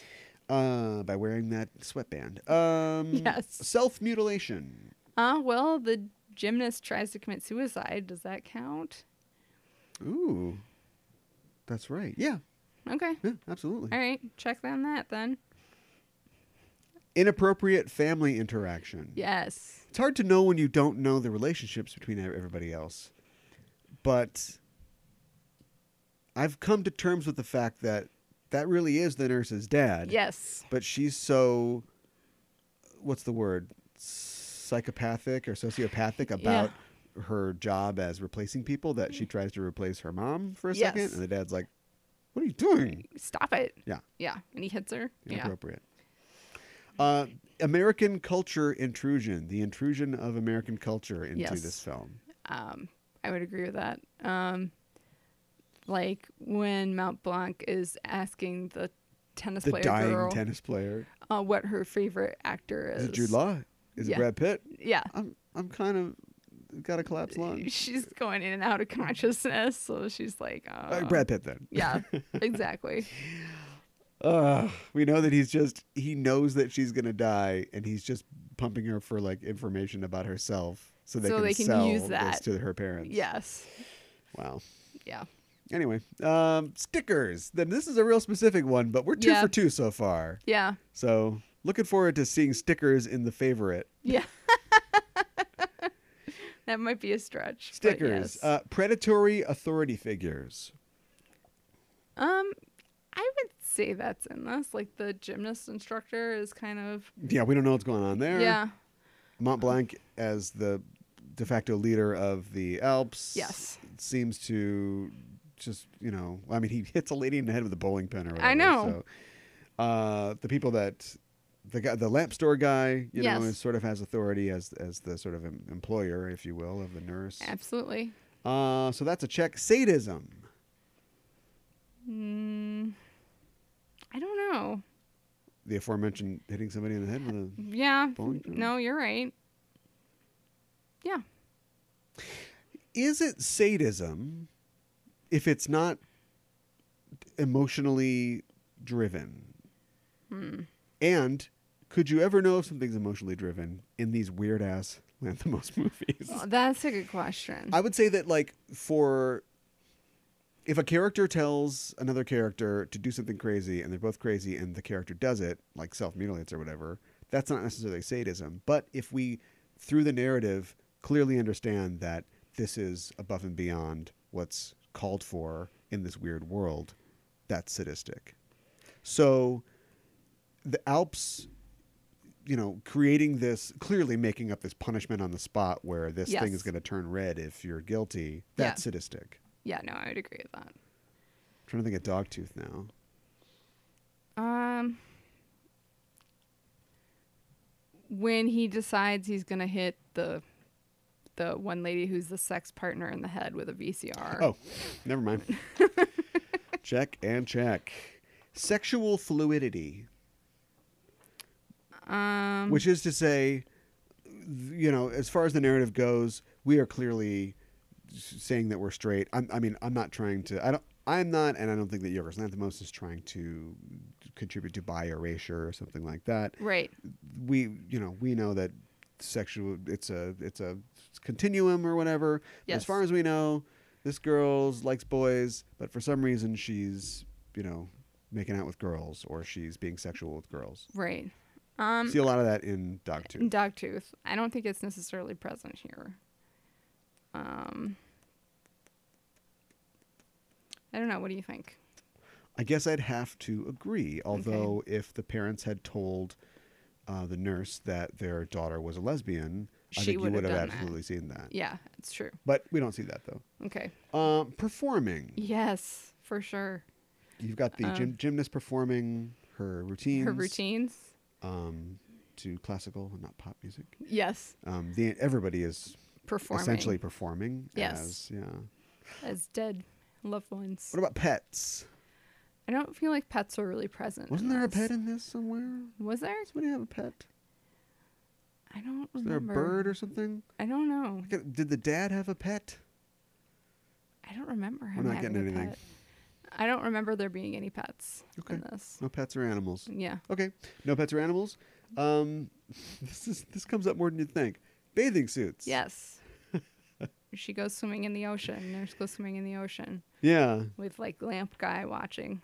Maybe that's just a part of of Greek life because you live near the So ocean. close to the so ocean. everybody s- is a swim swims or is a swimmer. But That could yeah, be. um, th- Papalia is just like, boy, I bought this swimsuit and just getting a lot of best best thing I ever bought. A lot of mileage out of this. yes. And the last square, the twenty fourth or twenty fifth square, actors' heads cut out of shot. I don't remember this happening or not. This does happen. Okay. This does happen. All right. Um, it's something that I noticed in Dogtooth, and I wasn't sure if it was like, does he know that that's not framed up right? But I Right. think he is d- specifically doing it to um, de-individualize or depersonalize, you know, the actors, Okay. and that is definitely a, a facet of this as well. Okay. If that goes forward into his new films, we don't know, but that's a big check on that one. All right. So you've been counting the checks I as I've have. been talking. How many checks do we have? Um. You weren't counting them I, while I, was I- talking. wa- okay. Sorry. we are missing one, two, Da-da-da-da-da-da-da-da-da-da-da-da. three. So that's So it's- 21. yeah. 21 score twenty-one. for this For round Alps. of Bingos Lanthimos. Yes. Would you recommend this film? I I would recommend it. It's it's a very bizarre film, but Would you I think recommend it it's as like good a. film. When you recommend a film, are you like, you got to see this? Or is it like. Watch. Oh yeah, no, check it out. Check it out. Uh, No, I I think when I recommend a film, I I actually enjoyed watching it. So I you know I think that you can get something out of it if I recommend it. That's Yeah. what I'm how I feel. Uh, I agree. I would recommend it as well, although I would definitely let people know it's of the films that we're going to talk about, it's the least good. But still, it's like Okay. a B plus. Yeah, It's a B plus. I would I would say that's about Doesn't it. match up to a Dogtooth or some of the upcoming films. Uh, in another two weeks, we'll be talking about the next film in his oeuvre Yes. and his first American film, which was very divided in its reception when it came out. It's called The Lobster. Yes. And this is before I remember hearing about The Lobster. Okay. and I'd seen Dogtooth in 2009, but I wasn't like tracking my Yorgo, my Yorgi. so like when The Lobster came out, you know, people described it, and I was like, that sounds a lot like a Yorgos Lanthimos film, but I didn't give it much thought. And people were like, okay. Some people hate this. It's getting one star reviews, and it's like f- Whoa. five out of ten on IMDb. And I was like, well, I should stay away from that. But then, thank God, I made the connection. Oh, they hate it because they don't get it. Oh yeah. what happened to people just going? I like it. Yeah, no the Ocean kidding. Walker. What happened to that? Yeah. So anyway, uh, we'll be covering that next. Still torn about whether we should cover Canetta uh, from 2005 or My Best Friend, his first film from 2001 that he uh, co-directed with somebody else. Oh wow.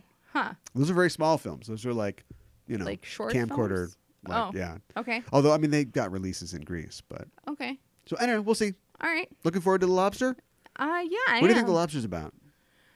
I think I saw a trailer for it. Oh, okay. So I well, I, then we'll just. I have an idea. It's about people. It's about Colin like, Farrell. Yeah, about somebody like finding their mate, and if they can't find their mate, they get turned into a. And that's what you have to swallow to join this world. Yes. So we'll be doing that next time. All right. Sounds good. Bring your melted butter.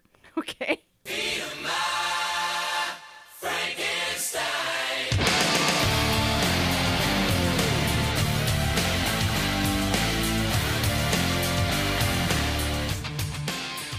Well, from the scariest director of all time to something only slightly less scary, let's start talking about Frankenstein's monster. Yes. Because that's what people care about. Yes. People it forget is. about Frankenstein. the the scientist. So much so that you can just drop him from the third film.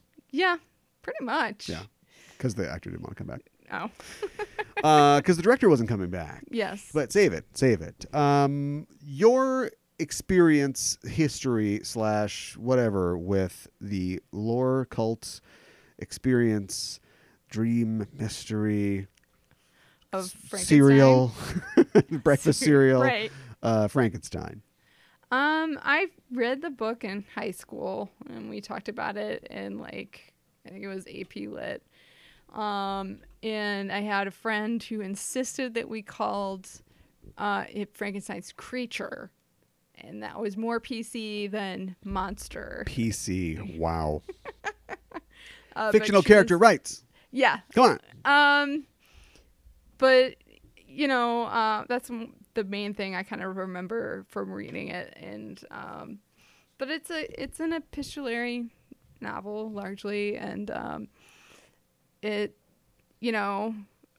Mary Shelley p- supposedly uh, read it, and it came to her came to her in a dream. Supposedly, that initial idea of uh, Frankenstein, and uh, um, I think she came up with something, you know, pretty um, original and I think it, it's a 1931 film where I think we get the iconic look of the creature being green and having the bolts in its neck and kind of a flat top. What else is in your notes?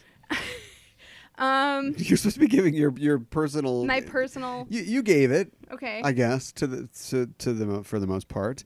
Um, I guess th- the reason I ask is because I want to know by the end of this, like lock the doors, nobody gets out of here until we know f- definitively why this has continued for so long. Do you know what I mean? yeah, I know what you mean. I, I, I, it's not, and I'm going to play uh, monsters advocate here. You know, it's not Okay. that I don't like Frankenstein, but I don't understand why it's still such a thing.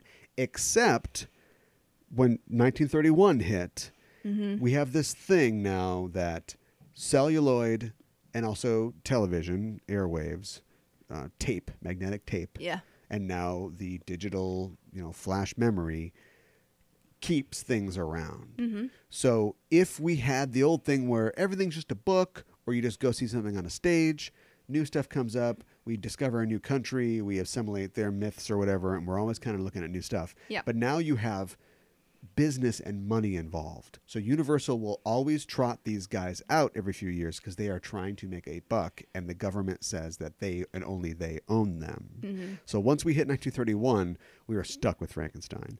But if 1931 hadn't happened or if they'd never invented a movie camera, would we still be talking about Frankenstein? You know what I mean? That's a really good question. I- because a lot of that, even the popularity of it in the 1800s, was due to it uh, being a play. yes. You know, it came out and was positively received for the most part, but then it became a play and people were excited about that. And so it got another edition and kind of went on from there. Yes. And sure, it was done on stage up until the point that they made a film out of it. Yes. Um, you know, the James Whale 31 version was adapted from a play itself. Mm-hmm.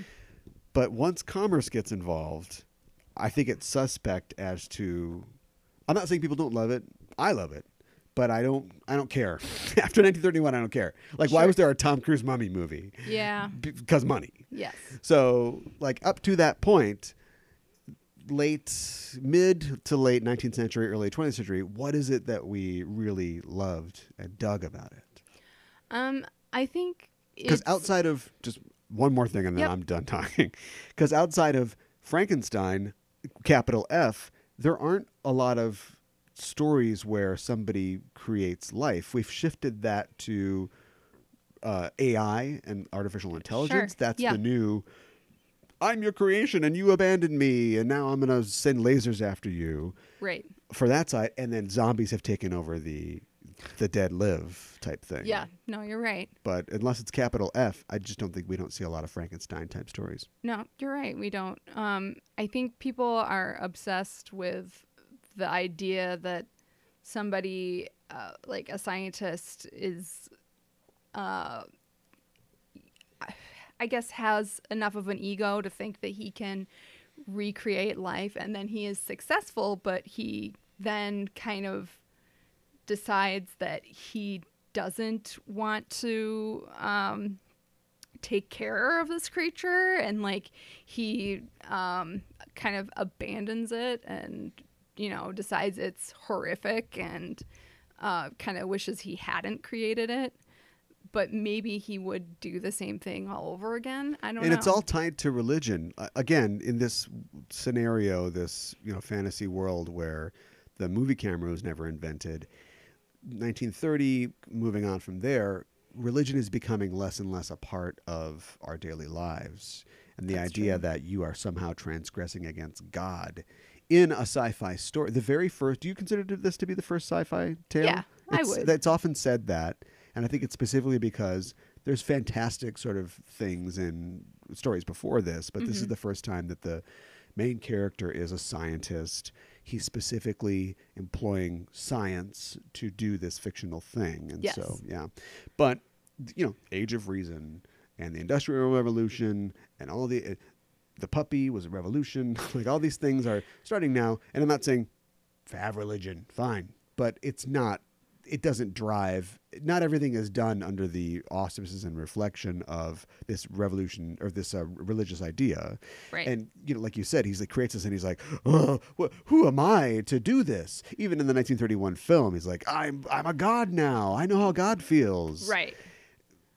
If that never happened, would we still in 2018, when we don't seem to like care so much about what God thinks about drones and cell phones and stuff like that? Right. does that even apply anymore? If you made a 2018 version of Frankenstein that did involve you, say, creating um, genetically some new life form or something like that, Mm-hmm. um, like The Titan, that Sam Worthington movie on Netflix where Sure. they turn him into an alien or whatever, Uh-huh. does anybody ever say God in it? I seriously doubt I, it. I, I doubt it. I'll never know because I will watch the movie.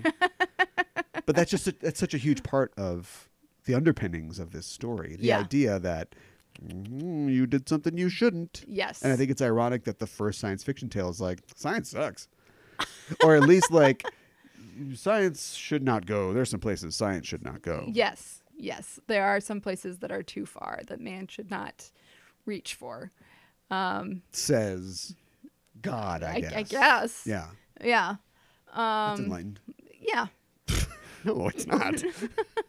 It's um I don't know. It's it's troubling. I mean, do we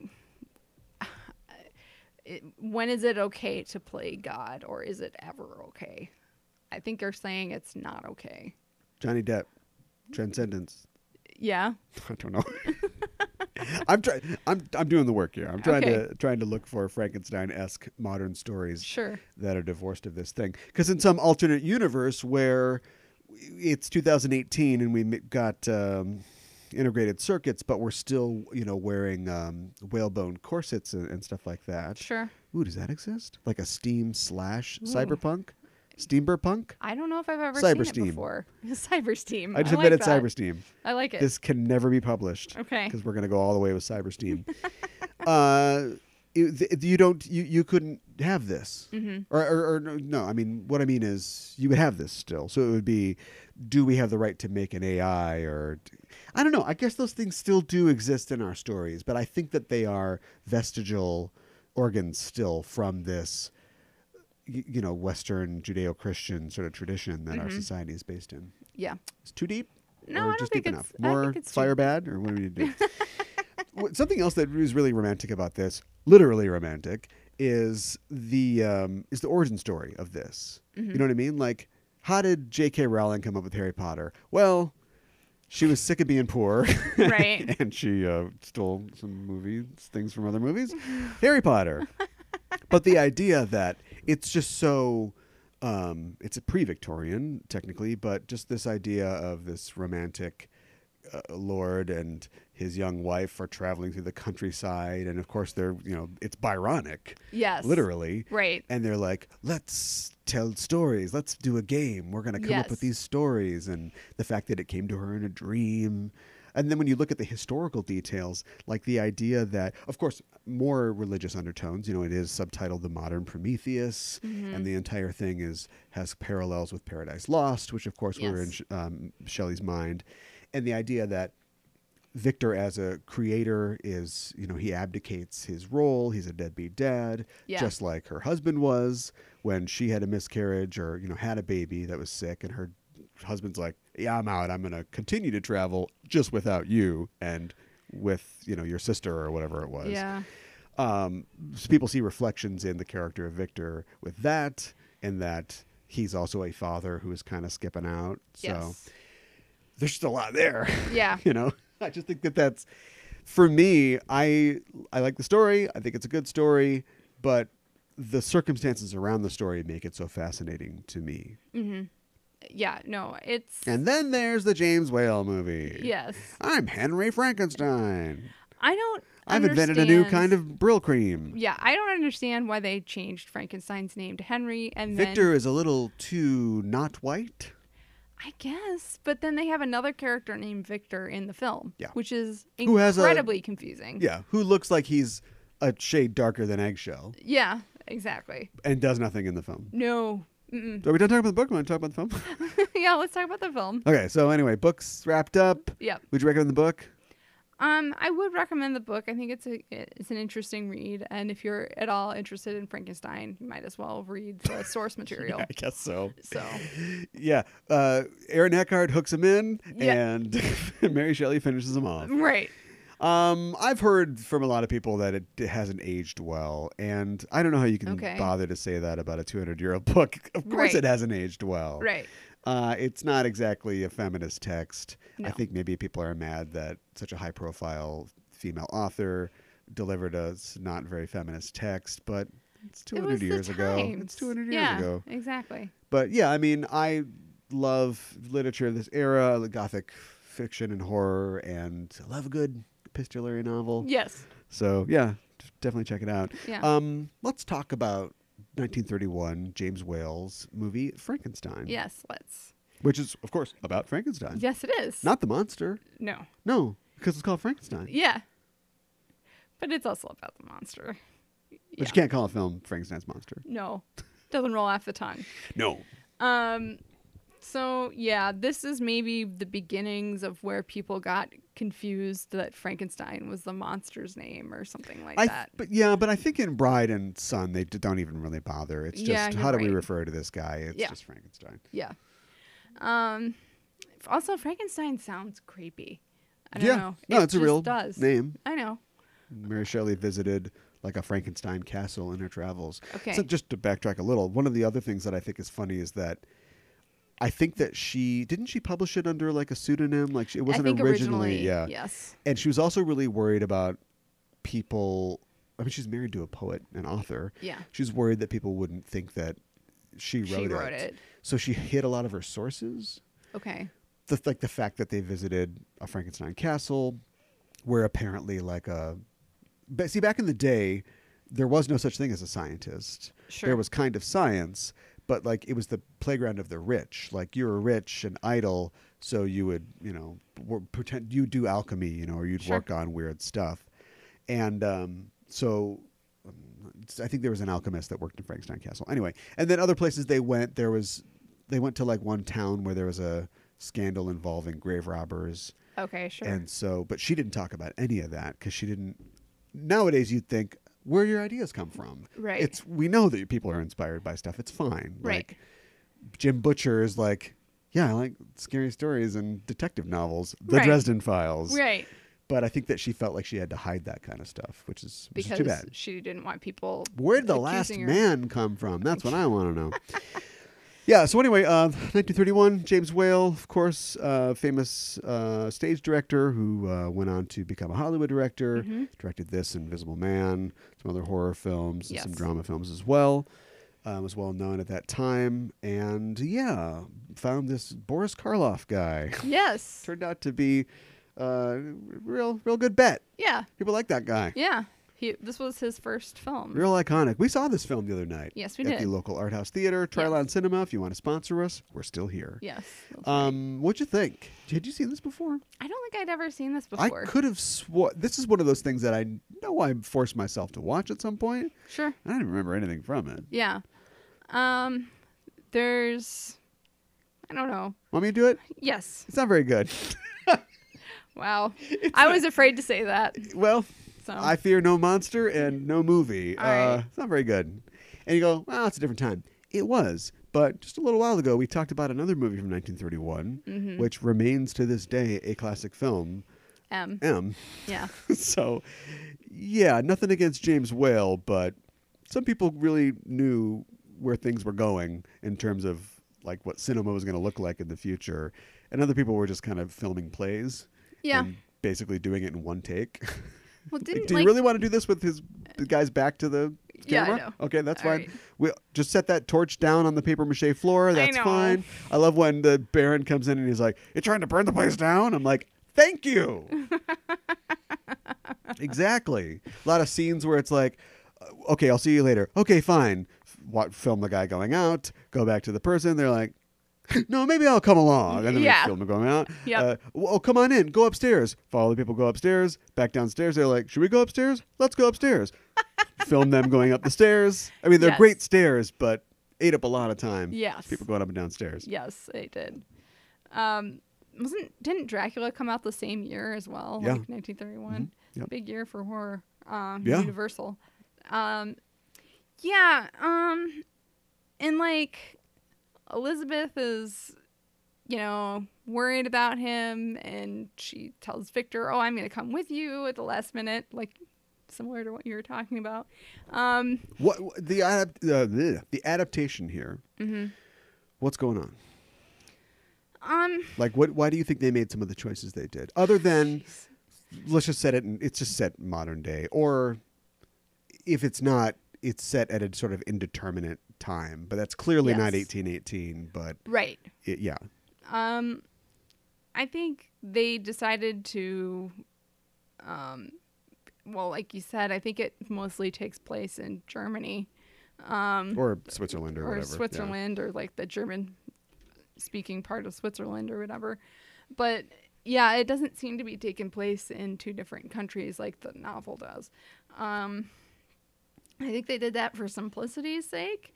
And also, we just need the creature or monster to get to where Frankenstein lives so he can uh, give- Right. horrorize them But on the wedding. Turning day. Victor to Henry, having a buddy.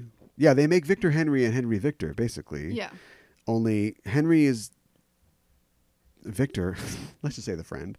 The friend is there. Yes. But doesn't do anything. No. Um, the wife, you know, uh, Elizabeth or whatever, is there, um, and is scared but doesn't not killed. Right. Um, they don't go to the North Pole.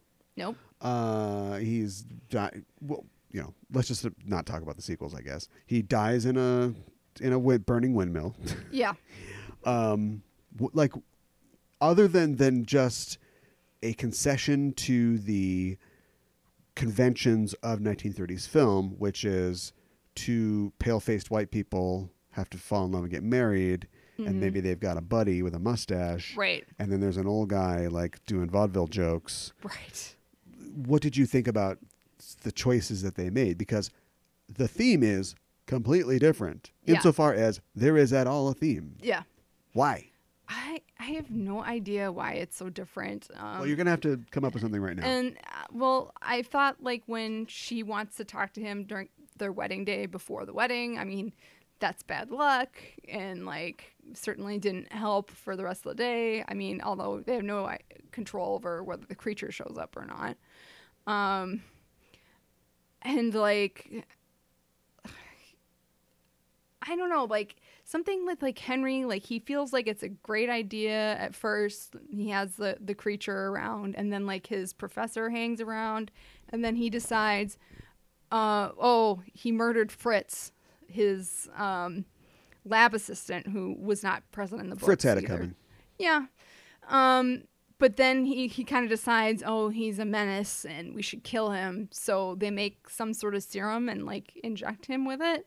But it obviously doesn't work, but they think that it does. It works, and then we see in his notes that he's been giving it to him continually, and he's building up a resistance to it. Okay.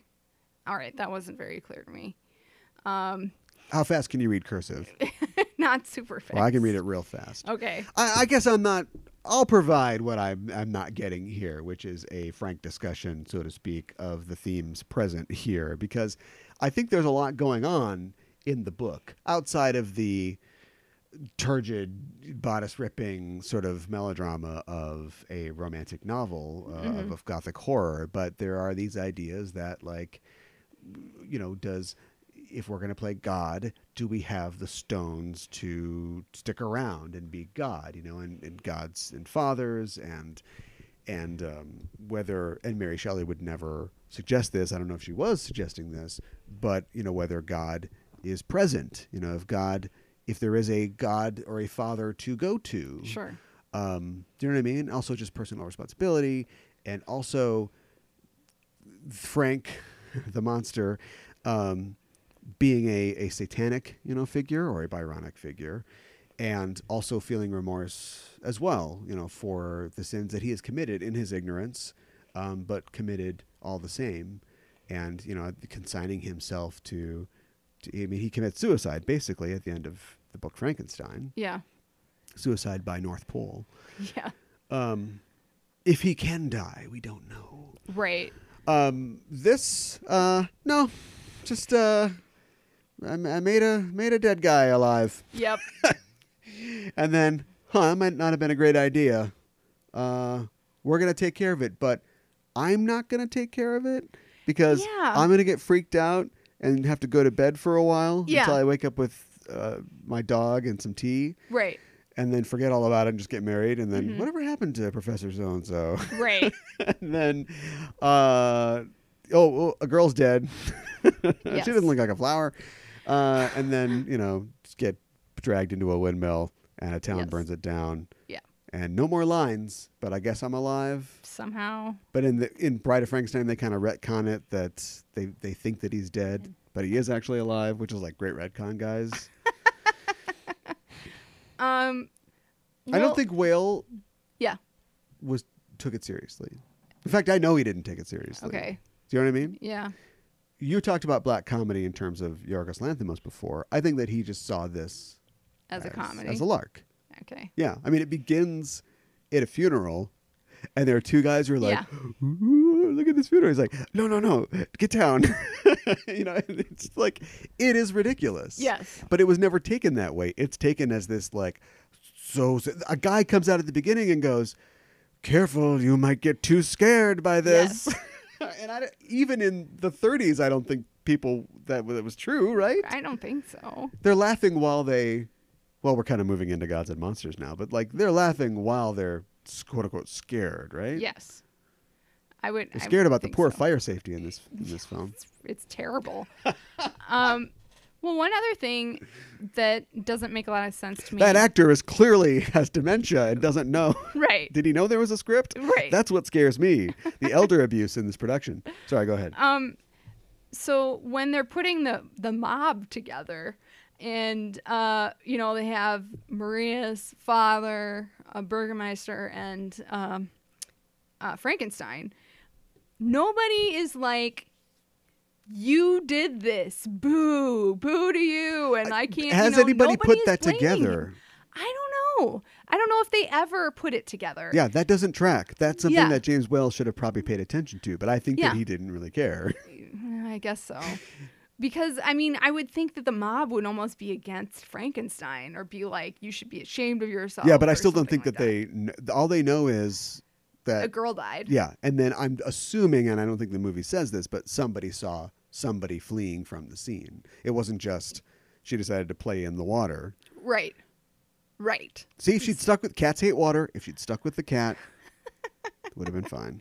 Yes. Um, as she was too innocent for her own good. Um, yeah. Um, A be normal. A B normal. Yes. That's something else. It's not. w- Frankenstein has cured death. Everybody. Yes. That is amazing. Yes. That isn't a, a oh we went too far. What we did was we didn't vet our hires.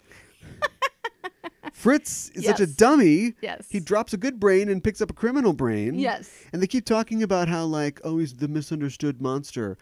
Well, that's your reading because this is just a criminal in a superpowered body. It's yes. like if you just took like a purse snatcher, a lot of purse snatchers Yeah. in the 1870s, uh, and just put him in the body of like a Superman. Bad news, right? Yes. That's all that's going. He's misunderstood. Uh, but we're led to. I don't know. Maybe the guy was pouring it. The guy that was showing us the brains, the the professor was pouring Right. it on thick. Like we don't know that guy's Maybe. life. Yeah. His ab- ab normal brain's life. But it wasn't. If you had put like Albert Einstein's brain in there, Right. you'd have the end of An Young intellectual. Frankenstein, where he's Yeah. like, "Everyone, please, listen, listen to me." Yes, exactly. Well, and I want to know what Frankenstein was doing when he didn't read the the label on the the container. you know? It's right. It's bad quality control. Yes. Because okay, so Fritz can't read. Got Right. it. But then he hands Frankenstein the jar. Does he just jam his hand in there? I He's know. not reading the jar. No, I know. Exactly. Mistakes were made at every level. Yes. Ugh. I don't know. It's fun, but it's just as somebody who at least you know for now in the last couple of years hasn't seen it, not thinking about it, watching it for quote unquote the first time. Yeah. It's not great. It's it's not. Um, It's fun. There's a lot of problems with it. Yeah, there's problems. I was I was surprised that Elizabeth wasn't killed. I mean, uh, I guess yay, but um, you know, I thought the month that the creature was going to kill her, and I was kind of. but our young couple has to get together at the end. Yeah, I suppose. Well, speaking of people getting together to people being kept apart. I'm good. I'm good at this. Uh, Yeah. Let's talk about the 1998 film Gods and Monsters. Let's. Had you seen this before we watched it for this show? No, I had not seen it before. What is this movie about? Uh, this movie follows uh, James Whale, who is the director of Frankenstein and Bride of Frankenstein and Fizzle Man, among other films. Right. and he is an aging m- uh, former director uh, in the 1950s, and he's suffered at least one stroke. So he's not as spry as he used to be, and um, he's experiencing a little bit of. He's pretty spry. He's fairly spry. that makes up a, a lot of the action of the film. Okay. But he's experiencing a little bit of dementia and he's getting like like these nightmaric dreams of like when he was in World War Two I mean World War One, excuse me. Um and uh he's having these these flashes of that are kind of dark, um kind of of his films too. But Get to um, George of the Jungle. yeah. So he has a gardener who is, works on his his yard. He's fairly wealthy still, and that's Brandon Fraser. And they kind of uh, get have a relationship with each other where um, Brandon Fraser is like posing for uh, sketches. Right, but no homo. Brendan Fraser is a red red blooded, steak loving, lady banging American dude. That's right. Yeah. He's got- I gotta mow these lawns. You guys, you just got a beer. I'm just gonna mow a lawn. Yeah. He's a- Exactly. He's a, proto bro, yes. pro bro, Seth. yeah, and uh, hilarity ensues. Yeah. Um, where do we go? I saw this when it came out. Did you? Yeah. And I, um, without getting too deep into it, I was, you know, in, in a different place. Sure. Uh, I went to a Christian college. Yeah. So, and I remember that this was like, this is the movie where the old guy tries to have sex with a young man and he says, no, no, no, no. But he kept trying. Why would he do that? oh my Um, gosh. so yeah, I just, you know, I was all screwed up when I saw this movie. So Sure. I'm glad I saw it again uh, as a sane person because it means uh, a lot more to me now. Sure. Uh, it was written, uh, it was w- adapted from a book by Christopher Bram, which is basically the same thing. The book's called Father of Frankenstein, and it's the Okay. same. It's all the same, basically. Sure. And it was uh, directed and written by Bill Condon, uh, who is, we talked about previously, he did Kinsey Yes. movie Kinsey, amongst other things. And just for bookkeeping, um, a dir- screenwriter, director, and author of the book, all gay. Sure. So this is certainly intended as, you know, a parable about ho- gay Being Hollywood gay in the in 50s. Hollywood. yeah. So watching this film, which by the way I loved and I want to watch again soon, um, it's not gay enough for a movie that's basically about one of the. And the thing about James Whale is that he, I- you know, I don't know what this is like in the 30s or 40s, Right. but he was out. Yes. Like he refused to. In fact, they kind of take shots at uh, George Cukor or whatever, who was another um, director at the time, who was not out necessarily, but he was definitely, w- you know, known as like one of the highlights or, or pinnacles of uh, you know like gay directors in cinema. Sure. Um, but he didn't take shit from anybody as far as that goes, and a lot of people think that that led to you know the decline of his career, Yeah. combined with the road home, which was sort of a Yes. disaster that he was. Um, uh, directing, Mm-hmm. he also directed Hell's Angels too, or at least he directed like the dialogue parts, and then Hughes directed all the Right. meow airplane parts. Right. Um, so yeah, I mean, he didn't take any shit from anybody. Um, there are other like gay characters, and we get flashes of like what the sort of gay underground was like in Hollywood. But screw Brendan Fraser. I wanted a movie that was all about that. Yeah. You know, for a movie that's supposed to be about how this guy who s- historical record, but I guess spoiler, like kills himself over this stuff. Yeah. I thought they leaned way too heavily on his dementia, his health problems, and his sorrow over the people that he's lost. You know, this one guy in particular. Yeah. Wouldn't having to t- endure discrimination for being gay in Hollywood? Yeah.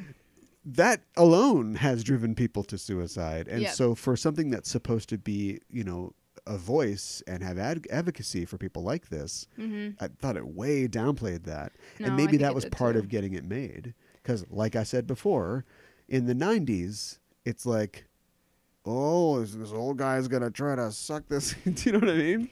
Yes. Like maybe it was they had to do that to get it through. I don't know it's entirely possible. even the end of it where it's like well now brendan fraser is like he totally has a wife and he's got a young little blonde son even though he and his wife aren't blonde i don't know and it's just a real no homo sort of ending for me Yes, it is. Uh, which I don't know. I think I kind of hit that a little too hard.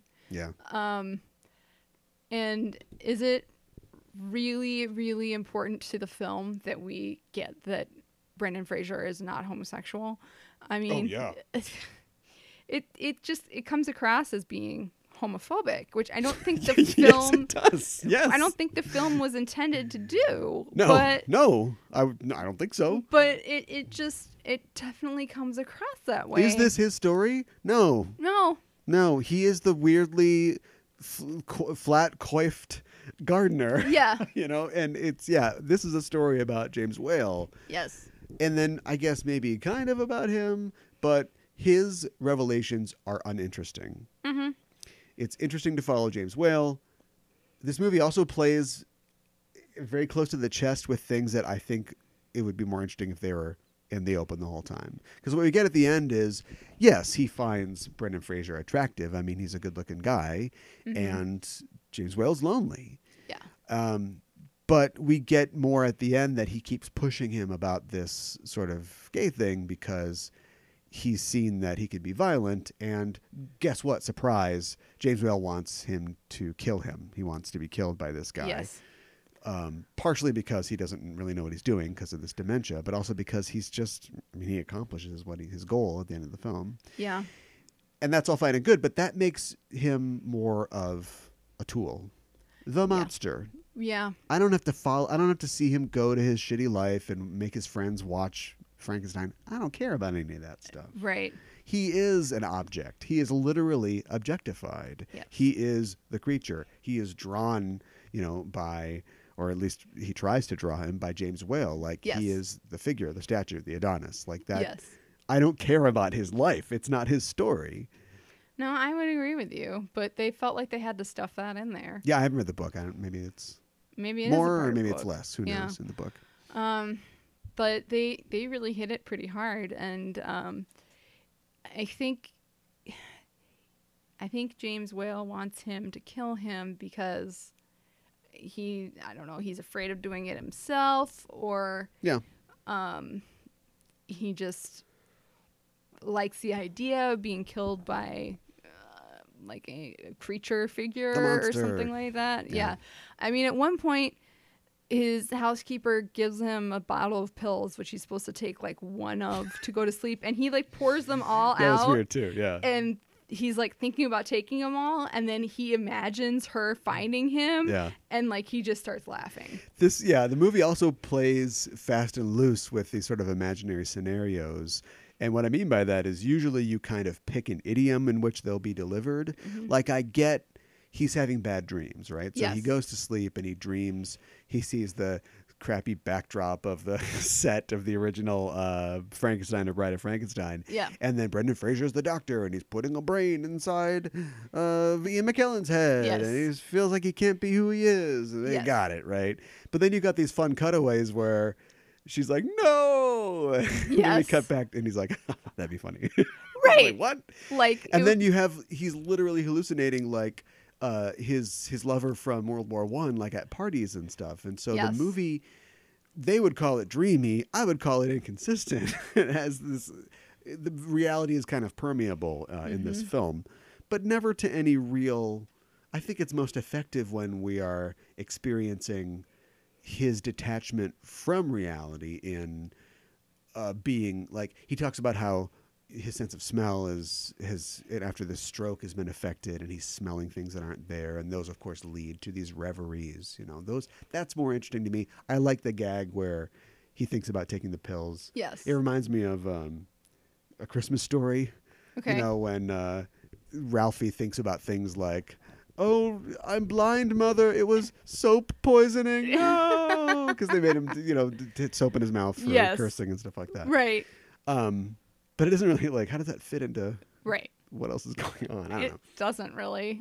Um, and it's not called back to like again. It's not as if he imagines some other way of killing himself and then starts laughing. And Brendan Fraser is not gay, and he's not even curious, Yeah. which is fine. I don't Yeah. feel like you know the mag- magnetism of a um, late middle age Ian McKellen is supposed to just flip at everybody's gay switch, but- Right. But they have to keep going back, and it's like, oh man, he's real frustrated. He's just gonna just tunnel a hole through some chick he doesn't even know, you know. and He's gonna drink some beers and yell at his ex girlfriend, and Right. is he a brute and a monster metaphorically or really or not that's I- not necessary i don't care about I any of don't that know. it's I- undeveloped Yeah, it's definitely underdeveloped. Um, I think maybe they were trying to kind of say that metaphorically, but but in the end, he's married and has a kid, so it just, just seems moot. yeah um, that's the well that's the sort of thing that that's a you know five six page afterward or Yes. a epilogue in a book Yeah. that you leave out of the film Yeah. they find him in the pool Yes. it's sad find some way to make it kind of lighthearted because that's, That's kind of the how james way. whale looked at his horror work Yeah. so it's not so horrible. Not this, not this, but like a Titanic thing where he is reunited with his friend from World War One or whatever. You know? Right. Mm-hmm. Right. Not that, but something like that. Maybe a little unnecessary Brendan Fraser voiceover. And That's Sure. when I learned that some people are gods, and some people are monsters, or something. And then Right. credits. Get out. Credits. Yeah, exactly. Not him walking around pretending Like to be a Frankenstein monster in the rain. In the alley, which was his idea apparently. it's just so bad. But you'd recommend the movie? Uh, yeah, I thought the It's- movie was entertaining. Uh, it won an Oscar for Best Adapted Screenplay, and it was one of only three movies in the history of the Oscars to ha- be nominated for Best Adapted Screenplay, but not uh, for Best Picture. oh, okay. Were the Interesting. other two? I don't know off the top of my head. Um, Interesting. And then uh, McKellen and Lynn Redgrave both nominated for their roles. Sure. Um, Lynn Gr- Redgrave, great. yes. I hope it was for supporting. Yes. Maybe it's worth a supporting, but otherwise it's fun a character, but not really important. Yeah. Necessarily. Um, McKellen should have won. I don't know who won that year. Yeah. He should have won. Yeah, he was. Just he hands did a down. Great job. Yep. He makes this film. It's definitely about him. Um, well, yeah, but I know. but he's arresting. Uh huh. Half the time he's just talking about other things that aren't happening right now. You know what I Yeah. mean? Like he's just describing his childhood or whatever and Yes. just the yeah, it's and then I, it's also I think it's great because it's really subversive, but we don't know this guy yet. Like we don't really know what who he is and what he'll do. And the movie begins with him taking advantage Yes.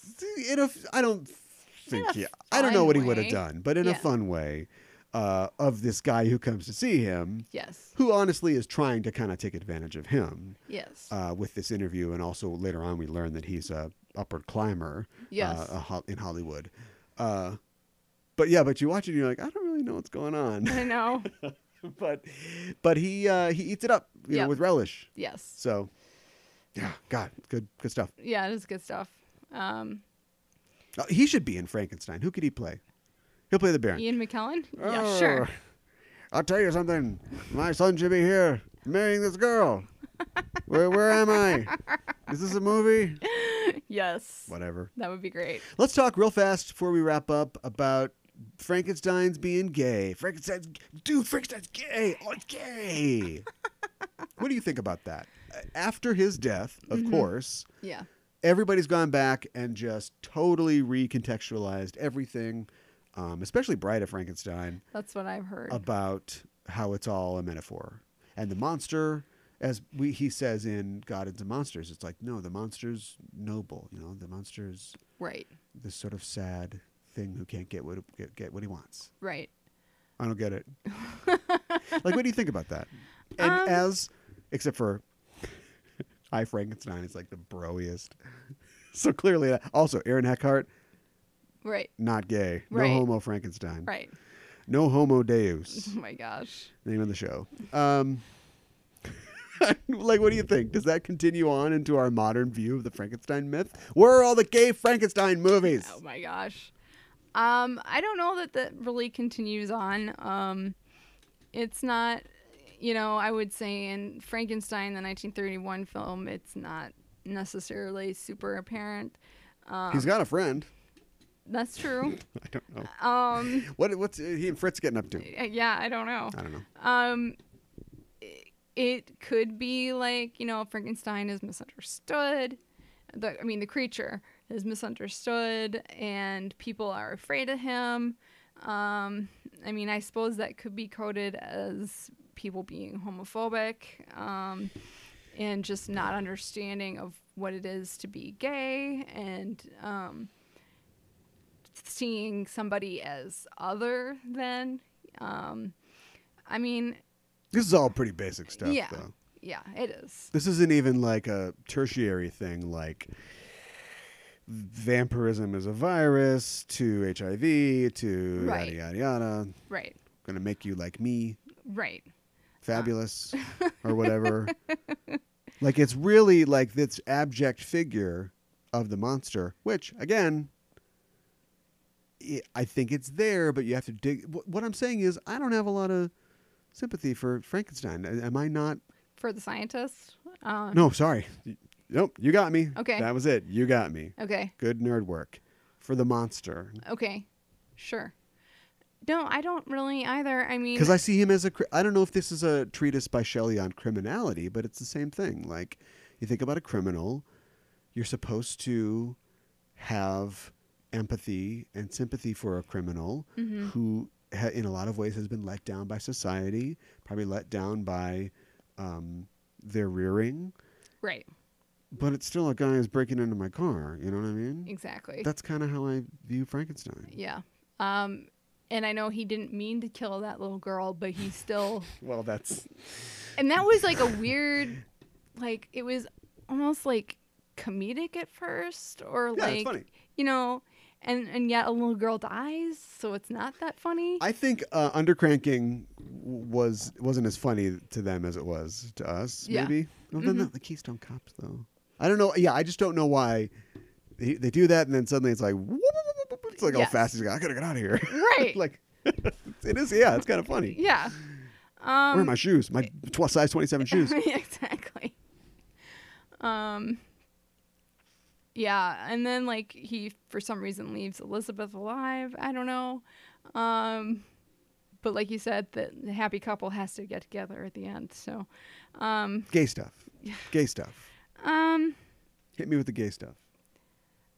I don't know. Um, Frankenstein like creates this creature, but he doesn't try to understand him, and um, Is there a thing? Just we're reaching, reaching way out here. But Sure. is there a thing with being rejected by your creator, aka your parents, Uh, yeah, or your father, Yes. for being different? I could see that. Okay. Yes. Uh, All right, I'm starting to tune in on this. Yeah. I can see it. Yeah. Plus, he's a hunk. well, I don't know. Um, Seen like Lugosi in, uh, or not Lugosi, um, Karloff. yes. I mean, he basically looks like that. they just put like a board on Flat his head. head. yeah. I know. Uh, I saw a picture of him too, and I was like, oh. Yeah, that's wow. him. Yeah. Yeah. Okay. Kind of like how you- when you see Fred Gwynn without the uh, with the Herman Munster makeup. It's like, Right. Oh. yeah, that's him. Exactly. Yep. It's uh, ninety percent casting. Yeah. Uh huh. Um, I don't want to cut us short, but I think we pretty much got it. I mean, anything else that you need to say about Frankenstein? I don't think so. Um, I don't know. Maybe there would be more gay coding in Bride of Frankenstein, which I I haven't unfortunately I haven't seen. Um, but I'm not sure. I mean, she as from what I know, she rejects him at the altar or something like that. She rejects him at some point. Why is that gay? I don't know. Okay, cool. Um, Mm. All right. I maybe I was looking in the wrong place, but I, I know that there are you can find you know people commenting and writing uh, literature about um, the gay subtext in uh, Frankenstein. Okay. But when I went to find internet scholarship about gods and monsters, Yeah. nothing. Really? So I don't know if it just 1998. There's internet, but there isn't internet commentary. So I don't know if it just sort of fell in the gutter as far as things that we look back on and just got missed. But yeah, I was tearing myself up trying to because you know there's got to be some queer cinema blog or something. Somebody has written about Right. this film and couldn't find it. Oh, that's so No, weird. the so the the homework ate my dog on this one. um, and if you look at reviews of Gods and Monsters of the time, not Yeah. great, Oh, not okay. great, no, because it was the '90s and we weren't quite there yet, and like, the, like even the Rolling Stone review, which isn't like bad, but it has to start with. I bet you think this is that movie about how an old guy is trying to bang a, a young Oh my dude. god. really? Yeah. And then basically the rest of the review is it's not that bad. Uh, Maybe you'll want to see an old guy bang a young dude. Oh my whatever you're gosh. into. A really good review is the Guardian's review, okay. um, which is just frank and open. It doesn't make a big deal. You know, it just tells it what it's about. I mean, it's about what it's about, and, but isn't like trying to like nudge you, nudge you in the ribs about it. And it also brings a lot of, um, w- for me, uh, insights about the performance that McKellen is doing about how, you know, his character is from like the Midlands or you know from Dudley or whatever, and so there are parts where his affected sort of poshness kind of falls away because he was this sort of scrappy kid from the north Sure. who gets some money and like a lot of there's a line in the movie about how like you know you, Englishmen always know their place and if you forget there's someone to tell you Right. and about how he's escaped to Hollywood to live this rich life that he never had, you know. But in his sort of um, ruminative moments, this the accent kind of comes back, and I, I can't tell because I'm American, you know. and Right. They all just sound British to me, but Right. So yeah, I would recommend like looking up the Guardian's review from Okay. 1998 about the movie. It's a nice little essay on the film. Very cool. Guardian good. Rolling Stone bad.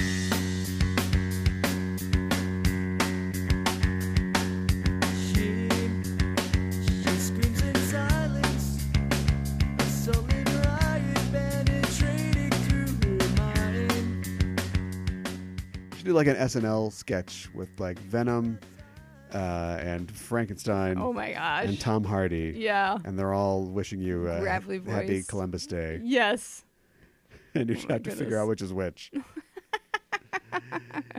Frankenstein's like, Columbus bad. And Tom Hardy's like, There's a lot of good points that Columbus discovered. hey, Frankenstein's like, You need to see a doctor. Seriously.